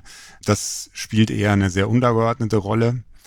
Im Fokus stand bei den Arbeitgebern ganz klar, wissenschaftliche Kompetenz ins Unternehmen zu holen, um insbesondere eine evidenzbasierte Praxis äh, in der Einrichtung zu fördern und ein vertieftes Wissen für die Arbeit nutzbar zu machen. Also das heißt, das haben äh, so neun von zehn Arbeitgebern angegeben und das Ziel dieser Bemühungen oder das äh, End, äh, der endgültige Grund liegt äh, sicherlich darin, also das nennen auch knappe 90 Prozent, dass die Einrichtungen die Versorgungsqualität erhöhen möchten und die ein, eigenen Dienstleistungen auf dem neuesten Stand halten möchten. Mhm. Aber es gibt durchaus auch so berufspolitisch motivierte Gründe, die genannt werden von vielen Arbeitgebern und die gehen dann so in diese Richtung, ähm, dass es um eine Aufwertung des Berufs innerhalb der Einrichtung geht und eben dann auch durchaus äh, das in der Verbindung mit einem Beitrag zur Fachkräftesicherung gesehen wird. Also das sind so die wesentlichen Gründe. Interessant vielleicht auch noch Leitungskompetenz. Also wir sprachen ganz am Anfang auch mal darüber, dass, ich sag mal, klassischerweise gerade im, im, im Pflegebereich Studiengänge ja in früherer Zeit vor allen Dingen auch äh, für Management- oder Leitungsaufgaben qualifiziert haben.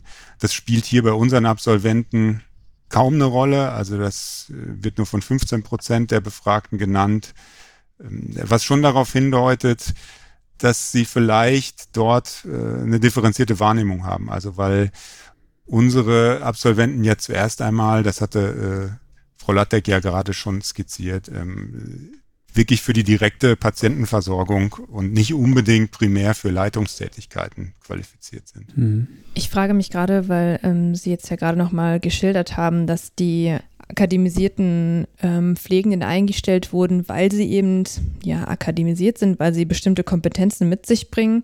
Wenn ich es richtig in Erinnerung habe, dann hat der Grebe aber ja vorhin gesagt, dass es nur wenig Absolventinnen und Absolventen gibt, die besondere Aufgabenbereiche, die mit den Kompetenzen, die sie innerhalb des äh, Studiums erworben haben, einhergeht. Wie passt das denn aufeinander, frage ich mich. Also die einen also die einen sagen ja offensichtlich das und die anderen sagen das. Also wenn die Arbeitgeber die Absolventin einstellen aufgrund ja ihr, ihrer erweiterten Kompetenzen, findet sich das dann aber trotzdem in der Praxis dann nicht wieder?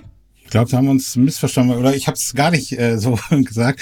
Ähm, also ich, ich glaube, was ich äh, auf, äh, vorhin erwähnt hatte, war, dass wir, glaube ich, 78 äh, Prozent klientennah oder vorwiegend klientennah arbeiten. Mhm. Ähm, aber von den groben Tätigkeitsprofilen sind es halt insgesamt 39 Prozent der Pflegebefragten, die einen klientennah geprägtes Aufgabenbereich haben, aber mit klientenfernen besonderen Aufgabenerweiterungen. Klientenfern meint dann zum Beispiel wissenschaftliche Recherche, Qualitätsentwicklung, Konzeptentwicklung, Praxisprojekte. Und ja, okay. weitere zehn Prozent mhm. ähm, arbeiten vorwiegend klientennah, haben aber auch besondere Aufgabenbereiche zusätzlich, die aber selbst auch wieder klientennah sind. Das heißt, sie übernehmen zum Beispiel stärker als ihre Kolleginnen und Kollegen Beratungsaufgaben, Schulung und Anleitung von Klientinnen, Prozesssteuerung, Evaluation. Also die einen 39 Prozent und die anderen 10 Prozent sind dann im Prinzip schon die Hälfte der Absolventinnen, mm, ja, deren Tätigkeit mm. durch besondere Aufgabenbereiche geprägt ist. Und es sind, glaube ich, 29 Prozent aller Absolventinnen Absolventinnen, die klientennah arbeiten, sich dabei aber nicht von ihren Kolleginnen in ihren Aufgaben unterscheiden. Also der größere Teil macht tatsächlich das eine oder andere zusätzlich.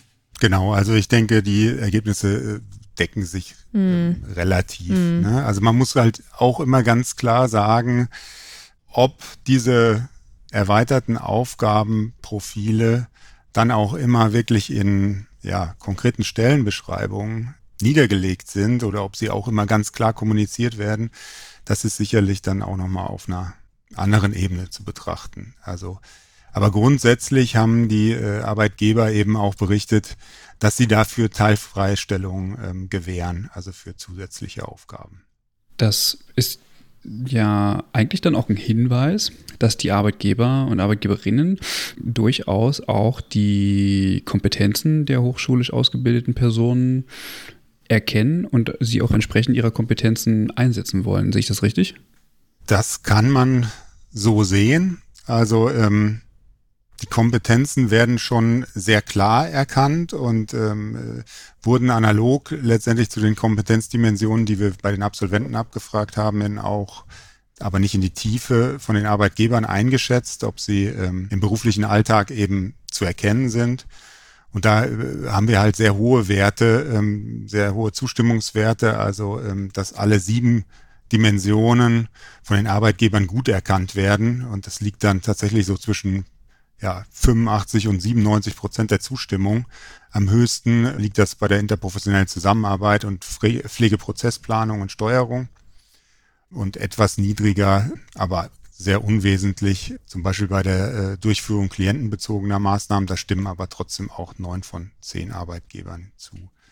Ich glaube, da sollte man nochmal betonen, dass das, was du gerade erwähnt hast, äh, das ist ja nicht eine Zustimmung zu der Frage gewesen, nicht, dass das missverstanden wird, ob sie diese Kompetenzen mitbringen, ähm, sondern wenn ich äh, richtig orientiert bin jetzt gerade, dann äh, warst du jetzt gerade in dem Bereich, inwieweit die Arbeitgeber den Absolventinnen zuschreiben, dass sie diese Kompetenzbereiche in einem stärkeren Maße bei Absolventinnen sehen, als sie das bei dreijährig Qualifizierten tun.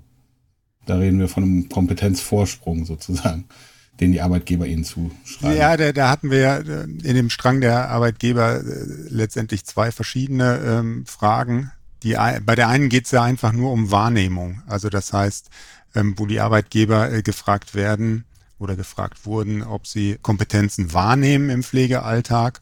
Und tatsächlich, was du sagst, es wurde ja nochmal dezidiert danach gefragt, ob es Unterschiede gibt aber darauf habe ich jetzt gar nicht Bezug genommen, sondern es ist einfach die Erkennbarkeit.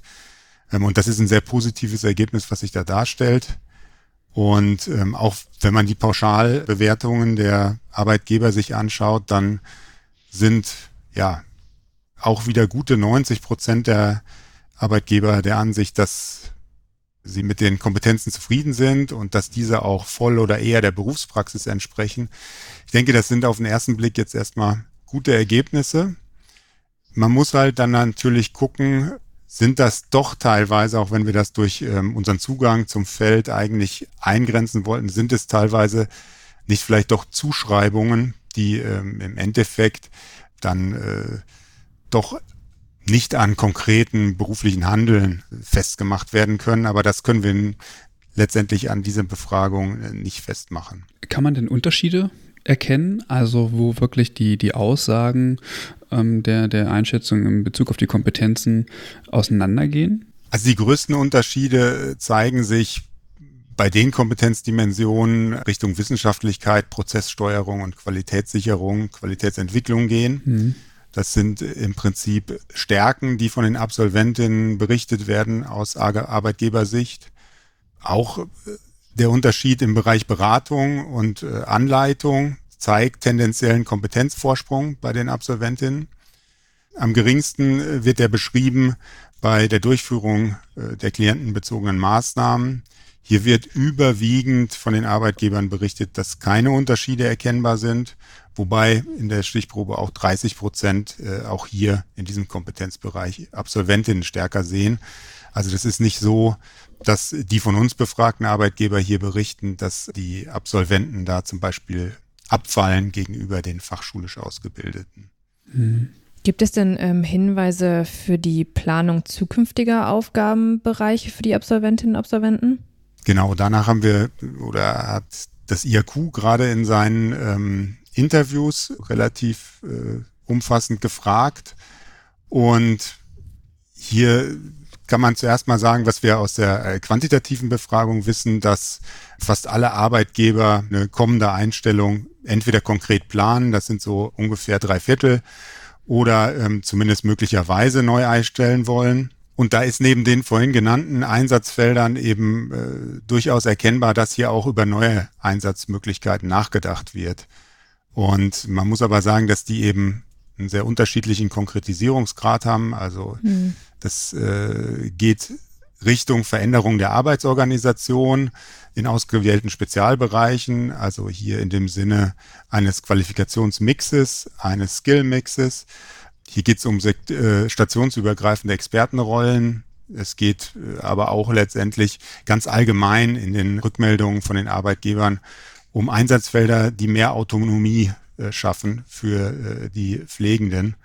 Denn das wird schon deutlich an den äh, qualitativen Daten, dass dort Probleme auch in den Unternehmen erkannt werden, dass man hier zukünftig sicherlich äh, nochmal ran muss und äh, bestimmte Stellen schafft, die tatsächlich die Kompetenzen der Absolventin noch besser einbinden, noch besser letztendlich nutzbar machen für die Unternehmen. Jetzt ist ja diese, diese, diese Fülle an Daten, die Sie haben, ja im Grunde genommen eigentlich ein guter Ausgangspunkt, um Empfehlungen abzuleiten, oder? Also ich meine, Sie haben die Arbeitgeberseite befragt, Sie haben AbsolventInnen befragt und ähm, Sie haben natürlich auch die, die, die, die hochschulische äh, Seite mit im Boot.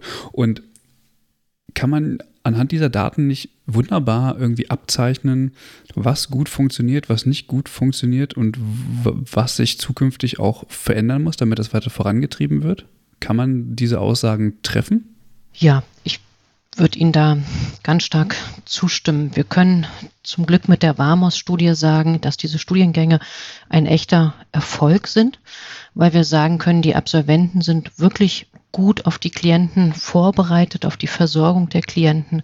Sie arbeiten klientennah, sie erleben sich selbst als handlungssicher, sie werden laut der Erfahrung der Arbeitgeber eben auch als kompetent eingeschätzt, in die Versorgung eingebunden.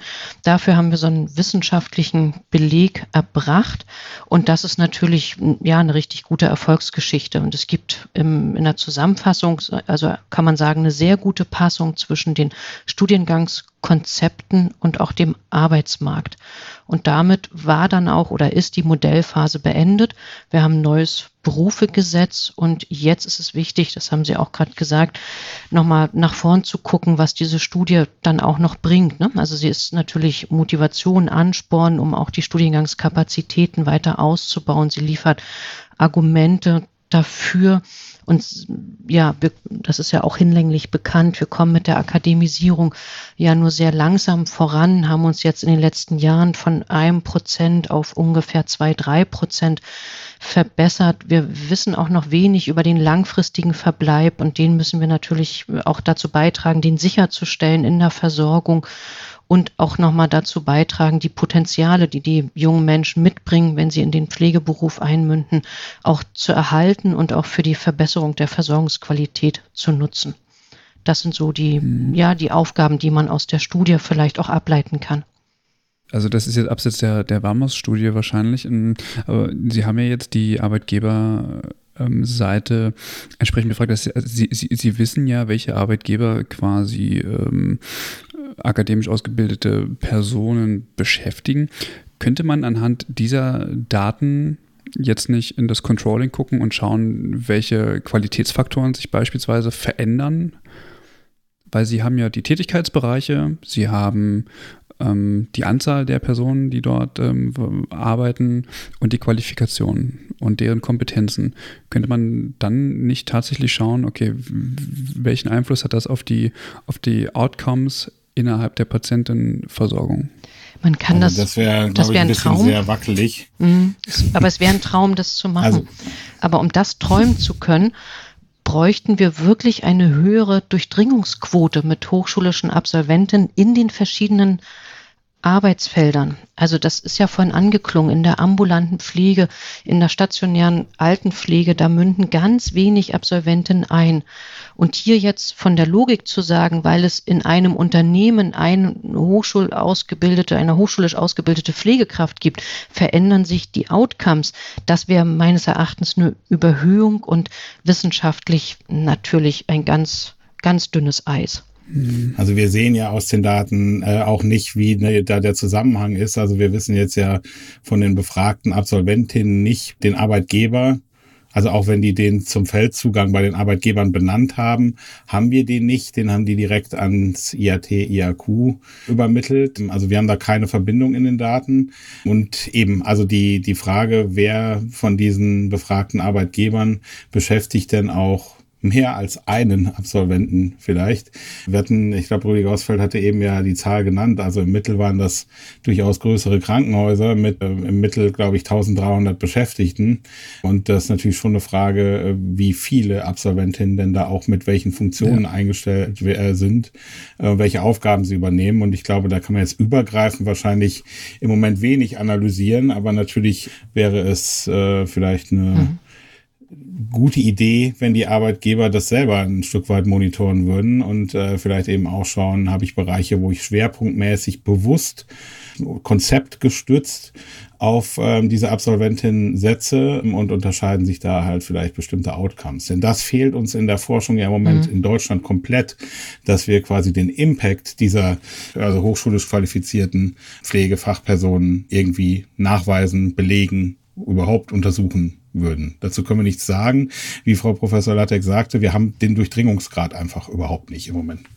Also das ist natürlich nur die logische Folge hm. dessen. Also ähm, dass man daraus ableitend dann sagt, naja, es ist auch sinnvoll, dass wir akademisieren. Also auf der einen Seite natürlich zu sagen, ja, das lohnt sich schon und die Personen bleiben auch in der Praxis und sie machen auch andere Tätigkeiten und so.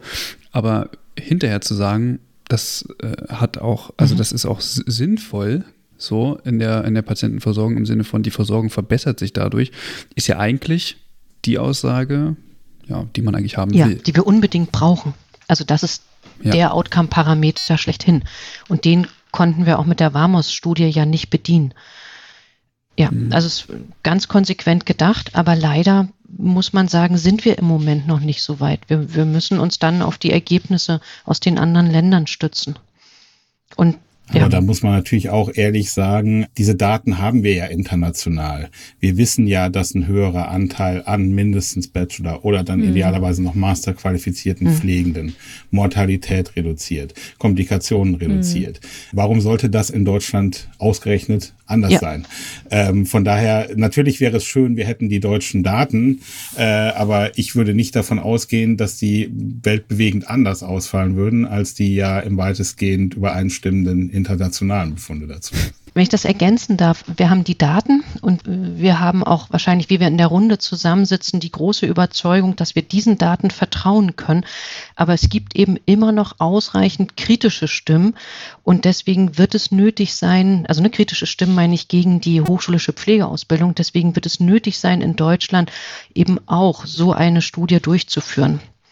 Es wird immer wieder das Argument vorgebracht von verschiedenen Vertretern von Verbänden und so weiter, ne, Interessensvertretern, dass dieser Nachweis eben noch fehlt und man die Situation aus dem Ausland nicht einfach übertragen kann auf Deutschland. Also wir werden das liefern müssen.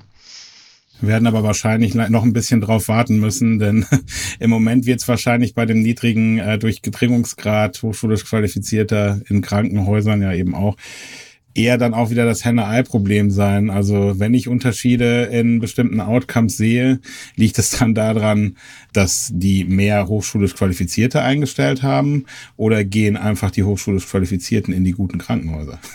Also das lösen mhm. wir ja dann äh, mit so einer äh, Querschnittserhebung dann irgendwie auch nicht auf. Und solange wir da nicht mehr Personen im Feld haben, glaube ich, äh, wäre das nicht, also würde ich mir keinen Erkenntnisgewinn aus solchen Analysen versprechen. Ja, und ich denke tatsächlich, äh, um das noch zu sagen, dass es ja wirklich auch stark von anderen Faktoren abhängt. Also das heißt, äh, in der äh, Arbeitgeberbefragung wird klar, einige Krankenhäuser beschäftigen zwei Absolventen und andere 20. Also das sprich, es gibt bestimmt Krankenhäuser, die dort interessant wären, also auch so in dem Sinne, in Vorstellungen wie eine Modellstation oder wie auch immer. Aber es ist ja doch auch eigentlich noch aus meiner Sicht zu früh dafür, weil die Arbeitsbedingungen dort vielleicht nicht an jeder Stelle schon so weit fortgeschritten sind, wie sie sein könnten, wenn dieser Kompetenzzugewinn durch die Absolventen wirklich maximal abgerufen wird. Also ich denke, hier kann ja noch an Abstimmungen äh, der verschiedenen Pflegenden, die einfach in dem Feld tätig sind, da kann ja sicherlich noch ähm, einiges verbessert werden. Und ich denke nur per se die Anwesenheit der Absolventin wird zum jetzigen Zeitpunkt wahrscheinlich gar keine ganz großen Ergebnisse bringen. Ich sehe aber trotzdem, dass das parallel irgendwie passieren muss. Also man kann ja nicht darauf warten, dass wir tausende AbsolventInnen irgendwie in die Praxis ähm, entlassen durch die äh, Studiengänge und irgendwie noch zehn Jahre warten, bis wir genügend haben, um darauf zu hoffen, dass wir Ergebnisse sehen, weil irgendwann müssen diese Studiengänge ja auch mal ihre Daseinsberechtigung oder, oder grundsätzlich insgesamt der, der, der Beruf äh, Pflege grundsätzlich auch mal sagen, welche Richtung es gehen soll. Also ich meine, wir haben große Probleme zu sagen, die Akademisierung brauchen wir, weil dann gibt es immer die Frage, naja, warum denn? So, wir haben internationale Daten und würden uns darauf berufen und dann kommen andere Menschen, Sie haben es gerade gesagt, ähm, die sagen, äh, nö, also wir können das nicht übertragen und deswegen ähm, werden wir eine Vollakademisierung beispielsweise äh, erstmal so auch nicht sehen. Also ich glaube, irgendwie muss man parallel schon arbeiten. Also dass man sagt, das, das hat auch einen Sinn, dass man auch in eine gewisse Richtung auch gehen kann, die dann auch von der Politik auch überhaupt grundsätzlich eingeschlagen werden kann. Also es kommt ja auch noch dazu, solange es keine, keine Handlungsnotwendigkeiten gibt, wird ja niemand sagen, okay, wir forcieren das jetzt. Es ist natürlich auch so, dass man schauen muss, ähm, also ich, ich bin völlig dabei, völlig d'accord. Mhm. Natürlich braucht es solche Daten und solche Studien und da muss man auch nicht so lange warten, bis wir quasi zehn Prozent Akademisierungsgrad äh, normal sind. Wenn wir das machen, äh, passiert das wahrscheinlich zu unseren Lebzeiten nicht mehr, befürchte ich. Die, aber man muss halt eben auch mal sehen, wie die Erwartungshaltung von vielleicht auch Kreisen, die ein bisschen skeptisch sind, was diese Akademisierung in der Pflege angeht, wie die sich verändert. Als wir mit der Warmhaus-Studie angefangen haben, war im Prinzip der Rechtfertigungsdruck ja eher der für die Studiengänge zu belegen, ob sie denn mithalten können. Also, dass sie natürlich besondere Kompetenzen haben im Bereich äh, zum Beispiel Beratungskompetenzen oder Recherche, weil sie das eben natürlich im Studium verstärkter an Kompetenzen angebahnen als jetzt in der dreijährigen Ausbildung. Das ist ja klar. Aber im Prinzip herrschte doch eher die Sorge vor bei Skeptikern, ob denn da bezogen auf die praktische Hands-on-Tätigkeit da nicht nur theoretisierende Vollidioten rumlaufen sozusagen. Ja, und die, ich glaube, das konnten wir zu dem Punkt entkräften. Und dann kommt aber sozusagen gleich der nächste äh, Punkt zu sagen, naja, okay, wenn sie also mindestens gleichwertig sind und ein paar zusätzliche Kompetenzen mitbringen, sehen wir denn dann auch Outcomes? Also ich glaube, man muss schon mhm. auch schauen, dass man da nicht, äh, nicht in jede Falle tappt und hektisch versucht, damit dann sehr begrenzten Daten Fragen zu beantworten, die dann einfach im Moment nicht zu beantworten sind. Mhm. Ja, jetzt muss man auch nochmal ganz klar sagen, die Warmhaus-Studie war ja jetzt keine repräsentative Studie, aber zumindest hat sie oder zeigt sie aus meiner Sicht total interessante Ergebnisse, die auch eine gewisse Richtung vorgeben. Also wie ich das vorhin schon gesagt habe, dass so viele Leute wirklich noch äh, an PatientInnen arbeiten und ähm, damit das Gerücht oder die Aussage ein Stück weit entkräftet wird, die gehen ja dann sowieso in die Führung oder ähnliches ähm, oder haben mit Pflege nichts mehr zu tun. Das finde ich tatsächlich sehr bemerkenswert und äh, ich hätte damit äh, auch nicht gerechnet. Also es ist wirklich äh, ja, eigentlich schön, das jetzt zu wissen. Also vielleicht zur Ehrenrettung, ähm, ähm, Rüdiger Horsfeld hatte ja ein paar Limitationen, was die Arbeitgeberbefragung anging, eben schon äh, genannt. Aber mhm. bezogen ab auf die Absolventenbefragung, also ich mag den Ausdruck repräsentative Studie nicht so, äh, das ist immer ein bisschen schwierig, ähm, aber angesichts des Rücklaufs und der Unterschiede in, oder der, der nicht signifikanten Unterschiede mhm. in Alter, Abschlussnoten, Geschlechterverteilung, Jahrgangsverteilung zur Grundgesamtheit, würde ich äh, die Absolventenbefragung schon als repräsentativ ansehen für die Absolventen der Modellstudiengänge. Ja, also für die, für NRW halt im Prinzip. Ja. ja. Ich würde gerne am Anfang der Durchdringung nochmal ansetzen und fragen, ob es, ob es aus der Studie Erkenntnisse darüber gibt, wie hochschulisch ausgebildetes Pflegepersonal gut in die Berufspraxis integriert werden kann. Gibt es so Richtungen? Gibt es, ich weiß nicht, ja, Rollen mhm. wahrscheinlich nicht, aber gibt es Richtungen, die irgendwie aufgezeigt wurden oder die, ähm, die man daraus erkennen kann? die qualitative Befragung der Absolventin zeigt, dass sie ja zu 90 Prozent auch wirklich gut einmünden. Das äh, ist darauf zurückzuführen, dass die Absolventinnen ja auch 2500 Stunden in der Praxis waren, insofern ja auch das Handlungsfeld dann auch meistens kennen, in das sie einmünden. Und was ihnen hilft, mhm. sind, sind sowas wie Zeiten, um auch ihren wissenschaftsbasierten Kompetenzen nachzugehen, also um zu recherchieren, um äh, Wissenstransfer zu betreiben oder auch zu beraten zum Beispiel. Sie brauchen auch Vorbilder, das unterstützt ungemein. Und ganz zentral mhm. sind Führungskräfte, die auch von der hochschulischen Pflegeausbildung überzeugt sind und ihnen dadurch auch manchmal den, den Rücken stärken.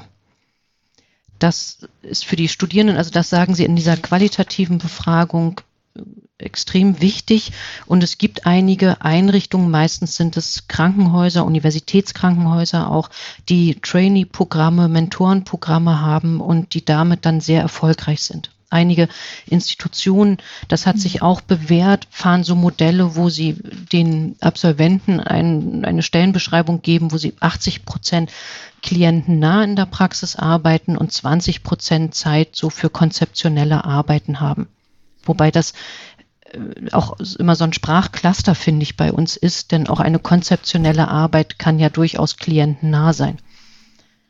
Der Deutsche Pflegerat und auch die Deutsche Gesellschaft für Pflegewissenschaft hat ja auch Handlungsempfehlungen herausgegeben, die sehr unterstützend sind. Ja, auch der Verband der Pflegedirektoren, aber auch hier der Unikliniken hat auch einen Leitfaden entwickelt. Aber eben, wie gesagt, aus den Befragungen wissen wir, Führungskräfte, die hinter der hochschulischen Ausbildung stehen, sind ganz zentral bedeutsam. Hat der VPU die, die eigentlich mal aktualisiert? Ähm, ich glaube, die letzte Fassung war irgendwie von 2014 oder 15, kann das sein? Ich glaube 16. 16? Ja. Ähm, werden wir auf jeden Fall mit in die Shownotes ähm, mit aufnehmen. Ja, und die Handlungsempfehlung der, vom Deutschen Pflegerat, das ist allerdings von 2014. Das ist sehr gut mhm. gemacht, weil es hier auch so Beispiele gibt. am, am Setting entlang gehangelt und sehr konkret ist das entwickelt. Genau, anhand der Tätigkeiten. Ja, genau. Genau. Werden wir auch mit in die Shownotes mit aufnehmen, genau. Jetzt ist die Frage, welche Konsequenzen ergeben sich aus den Ergebnissen? Also, wir wissen das jetzt. Wie geht's weiter?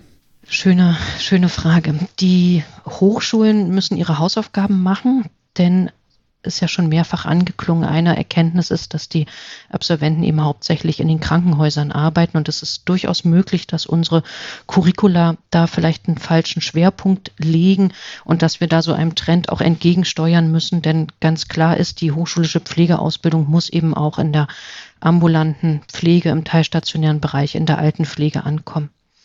Das muss besser abgestimmt werden. Dann hat Pflege ja auch immer den Anspruch der Gesellschaft so darzulegen, welche Kompetenzen sie haben und auch diese so ihre Leistungen deutlich zu machen. Und hier würde ich sagen, auch nach, gerade nach der Warmers-Studie müssen wir mehr politisch wirken auf Kassen, auf Kammern und natürlich auch auf Gewerkschaft, damit es hier auskömmliche Arbeitsbedingungen für die hochschulischen Absolventen da gibt. Finde ich interessant. Ähm, gerade auch in Bezug auf, wie kriegen wir ähm, akademisch ausgebildete Personen nicht nur in die Krankenhäuser, sondern auch in die Bereiche, die vielleicht gar nicht auch lukrativ für ähm, die, die AbsolventInnen sind. Also hier sind natürlich auch die Arbeitgeber und Arbeitgeberinnen gefragt, wie man sich attraktiv aufstellen kann. Mhm. Also das ist ja eigentlich, äh, das spreche ich vielleicht nur für meine Wahrnehmung, aber wenn man sich die Kompetenzen anschaut, die die Absolventen dieser Studiengänge und jetzt ja auch der neueren primärqualifizierenden Studiengänge mitbringen, dann sind sie doch eigentlich wie gemacht für stationäre Langzeitpflege. Sogar viel besser vielleicht als fürs Krankenhaus. Deshalb ist natürlich eine Frage des Images dieser Einrichtung und natürlich auch der Entlohnung. Aber gerade wenn wir die Stärken bei Prozesssteuerung, äh, Evaluation und Beratung sehen, dann sind das ja tatsächlich Aufgabenbereiche, die in der Langzeitpflege auch häufiger vorkommen und tatsächlich auch nochmal mit einer anderen Intensität. Aber da sehen wir, wir haben es ja an den Daten, ich habe es ja vorhin zu den Daten gesagt, da münden eben extrem wenige Absolventen ein. Ja. Irgendwann hat Mike das mal gesagt. Er hat gesagt, also wenn man pflegen will, dann gibt es keinen besseren Ort als die Langzeitpflege. Mhm. So, ja. Bin ich voll dabei. ja.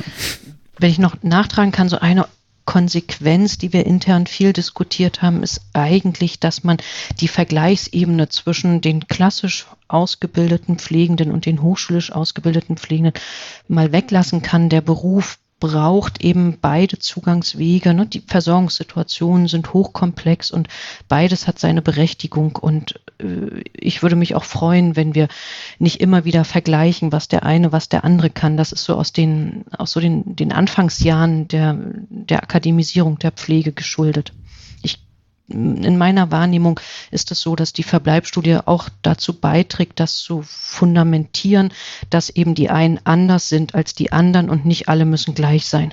Ich würde fast sagen, dass es ein schönes Schlusswort ist. Total toll, diese Brücke zu schlagen. Ähm und die, diese, diese Gräben, sofern sie denn äh, an manchen Orten vielleicht noch existieren, einfach aufzuheben. Nichtsdestotrotz gibt es noch Aspekte, die wir vergessen haben zu fragen, die noch wichtig sind, die erwähnt werden müssen? Ich möchte noch was sagen. Ich möchte mich jetzt outen. Ich habe auch an der Warmus-Studie teilgenommen, natürlich. Jetzt ist es raus. Jetzt, jetzt ist es jetzt raus. Jetzt ist der Interesse. Jetzt. Aber das war doch allen klar. Jetzt müssen wir wegen Befangenheit die ganze Sendung löschen. Ja? Das, äh Nein, ich habe als Teilnehmerin das alles ausgefüllt, die Online-Befragung. Ah, so okay. meine ich das. Ja. Mhm. Löblich, löblich. Ja, natürlich. Aber das Davon war doch war wirklich ausgegangen. Ich wusste es natürlich nicht, aber das hatte ich mir fast gedacht. Ja. Und auch jemand, wo man diskutieren kann, ne? der Pflege treu geblieben oder doch weggegangen, also mit so einem reduzierten das Verständnis von Pflege, mhm. würde man sagen, oh, weggegangen, aber total wichtig genau. dabei geblieben. Ja. Ja. Was ich nochmal äh, erwähnen möchte, es ist ja die Warmer-Studie in NRW. Hm. Und ähm, ich finde, man ähm, kann damit zumindest mal ein ziemlich gutes Bild für Nordrhein-Westfalen als Ballungsgebiet ähm, abzeichnen. Ähm, könnte man also das ist jetzt vielleicht auch wissenschaftlich ein bisschen Banane, die Frage, aber es ist eben ein, ein, ein Bundesland mit ja, mit sehr vielen Personen. Könnte man anhand dieser Ergebnisse eventuell ähm, auch, weiß ich nicht, Stratifizierungen vornehmen oder ist das absolut gar nicht möglich? Also für andere Bundesländer beispielsweise. Also das ist jetzt natürlich ein bisschen spekulativ, denn wenn wir uns auf eine Grundgesamtheit in Nordrhein-Westfalen beziehen, dann würde ich jetzt allein aus einer wissenschaftlichen Grundhaltung das auch per se erstmal äh, darauf äh, nur verallgemeinern oder generalisieren. Aber natürlich ist es so, dass sich, auch wenn sich Studiengänge natürlich unterscheiden und es jetzt vor allem in Nordrhein-Westfalen eben diese Aufstellung als Modellstudiengänge auch mit der engen Zusammenarbeit zwischen den Studienstandorten gab, unterscheiden sich jetzt jetzt ja ähm, duale Studiengänge, die es zu der Zeit gab, äh, in anderen Bundesländern jetzt ja nicht fundamental von den dualen Studiengängen, die äh, dort in NRW waren. Von, also für die mhm. Arbeitgeberperspektive äh, würde ich es jetzt vielleicht ein Stück weit eingrenzen. Und natürlich hängt es dann immer am konkreten Studiengang. Kann natürlich schon sein, dass äh, in, je nach Ausrichtung des Studiengangs, je nach vielleicht auch Lehrenden, die ich da habe, äh, manche Kompetenzen bei den Studierenden auch noch besser ausgeprägt sind, andere vielleicht ein bisschen weniger, weil das einfach am Modulhandbuch vielleicht auch liegt. Ja, aber ähm, ganz generell würde ich jetzt schon davon ausgehen, dass ähm, dual oder primär qualifiziert ähm, ausgebildete Pflegende in patientennahen Aufgaben nicht abfallen, und eben durch ihr Studium bestimmte Kompetenzen vielleicht in einem etwas stärkeren Maße mitbringen. Vielleicht auch analytische Fähigkeiten, zumindest hört man das aus den Interviews so raus, dass eben die strukturiertere Arbeitsweise und eben ein, ein äh, analytischeres Vorgehen sich die Absolventin zumindest selbst stärker zuschreiben, wenn sie sich mit ähm, fachschulisch Qualifizierten vergleichen. Das würde ich jetzt auch woanders nicht anders erwarten. Also auf so einer lebensweltlichen Ebene geantwortet sind die Rahmenbedingungen vergleichbar. In allen Studiengängen müsste sich das Berufsgesetz widerspiegeln, die Ausbildungs- und Prüfungsverordnung. Und damit wären die dann ja auch wirklich vergleichbar. Und wenn, wenn der Prozess mhm. vergleichbar ist, dann ist es sehr unwahrscheinlich, wie gesagt, lebensweltlich begründet, ne, ist es sehr unwahrscheinlich, dass ein ganz anderes Ergebnis rauskommt in einem anderen Bundesland. Bei der hochschulischen Pflegeausbildung meine ich. Mhm, klar. Ja, sehr schön. Damit äh, sind wir am Ende, Franziska. Ich fand die Folge fast so dynamisch wie die von der Schulgesundheitspflege. Auf jeden Fall eine ganze Menge äh, Informationen, ja. Ich finde es total, also ich mega interessiert am Thema. Also ähm, allein deswegen, weil es endlich mal Daten dazu gibt, was passiert da eigentlich, wo bleiben die Leute und was machen die eigentlich. Yep. Ähm, das ist äh, eigentlich, ja. Ja. Ich finde es schön damit, ja, würde ich sagen, schließen wir diese, die, diese Folge. Vielen Dank an unsere GästInnen. Frau, Frau Lattek, vielen Dank, dass Sie da waren. Herr Grebe, vielen Dank. Und Herr Hausfeld, vielen Dank, dass Sie sich die Zeit genommen haben und die Warmhaus-Studie näher gebracht haben und ähm, ausführlich darüber berichtet haben. Tschüss. Ja. Spaß Tschüss. Gemacht. Tschüss. Machen Sie es gut. Tschüss. Tschüss. Vielen Dank. An alle anderen, die eventuell interessiert sind ähm, an den Shownotes, die findet ihr auf jeden Fall in eurem Podcatcher unten drunter oder bei uns auf der Homepage übergabe-podcast.de. Und wenn ihr wollt, könnt ihr natürlich auch noch einen kleinen Kommentar hinterlassen. Ähm, wir werden uns sehr darüber freuen. Und vielleicht auch Berichte von akademisch Pflegenden, wie die ihre Praxis so erleben. Und äh, ja, dann würde ich sagen, bis zum nächsten Mal. Ciao. Bis dann. Tschüss.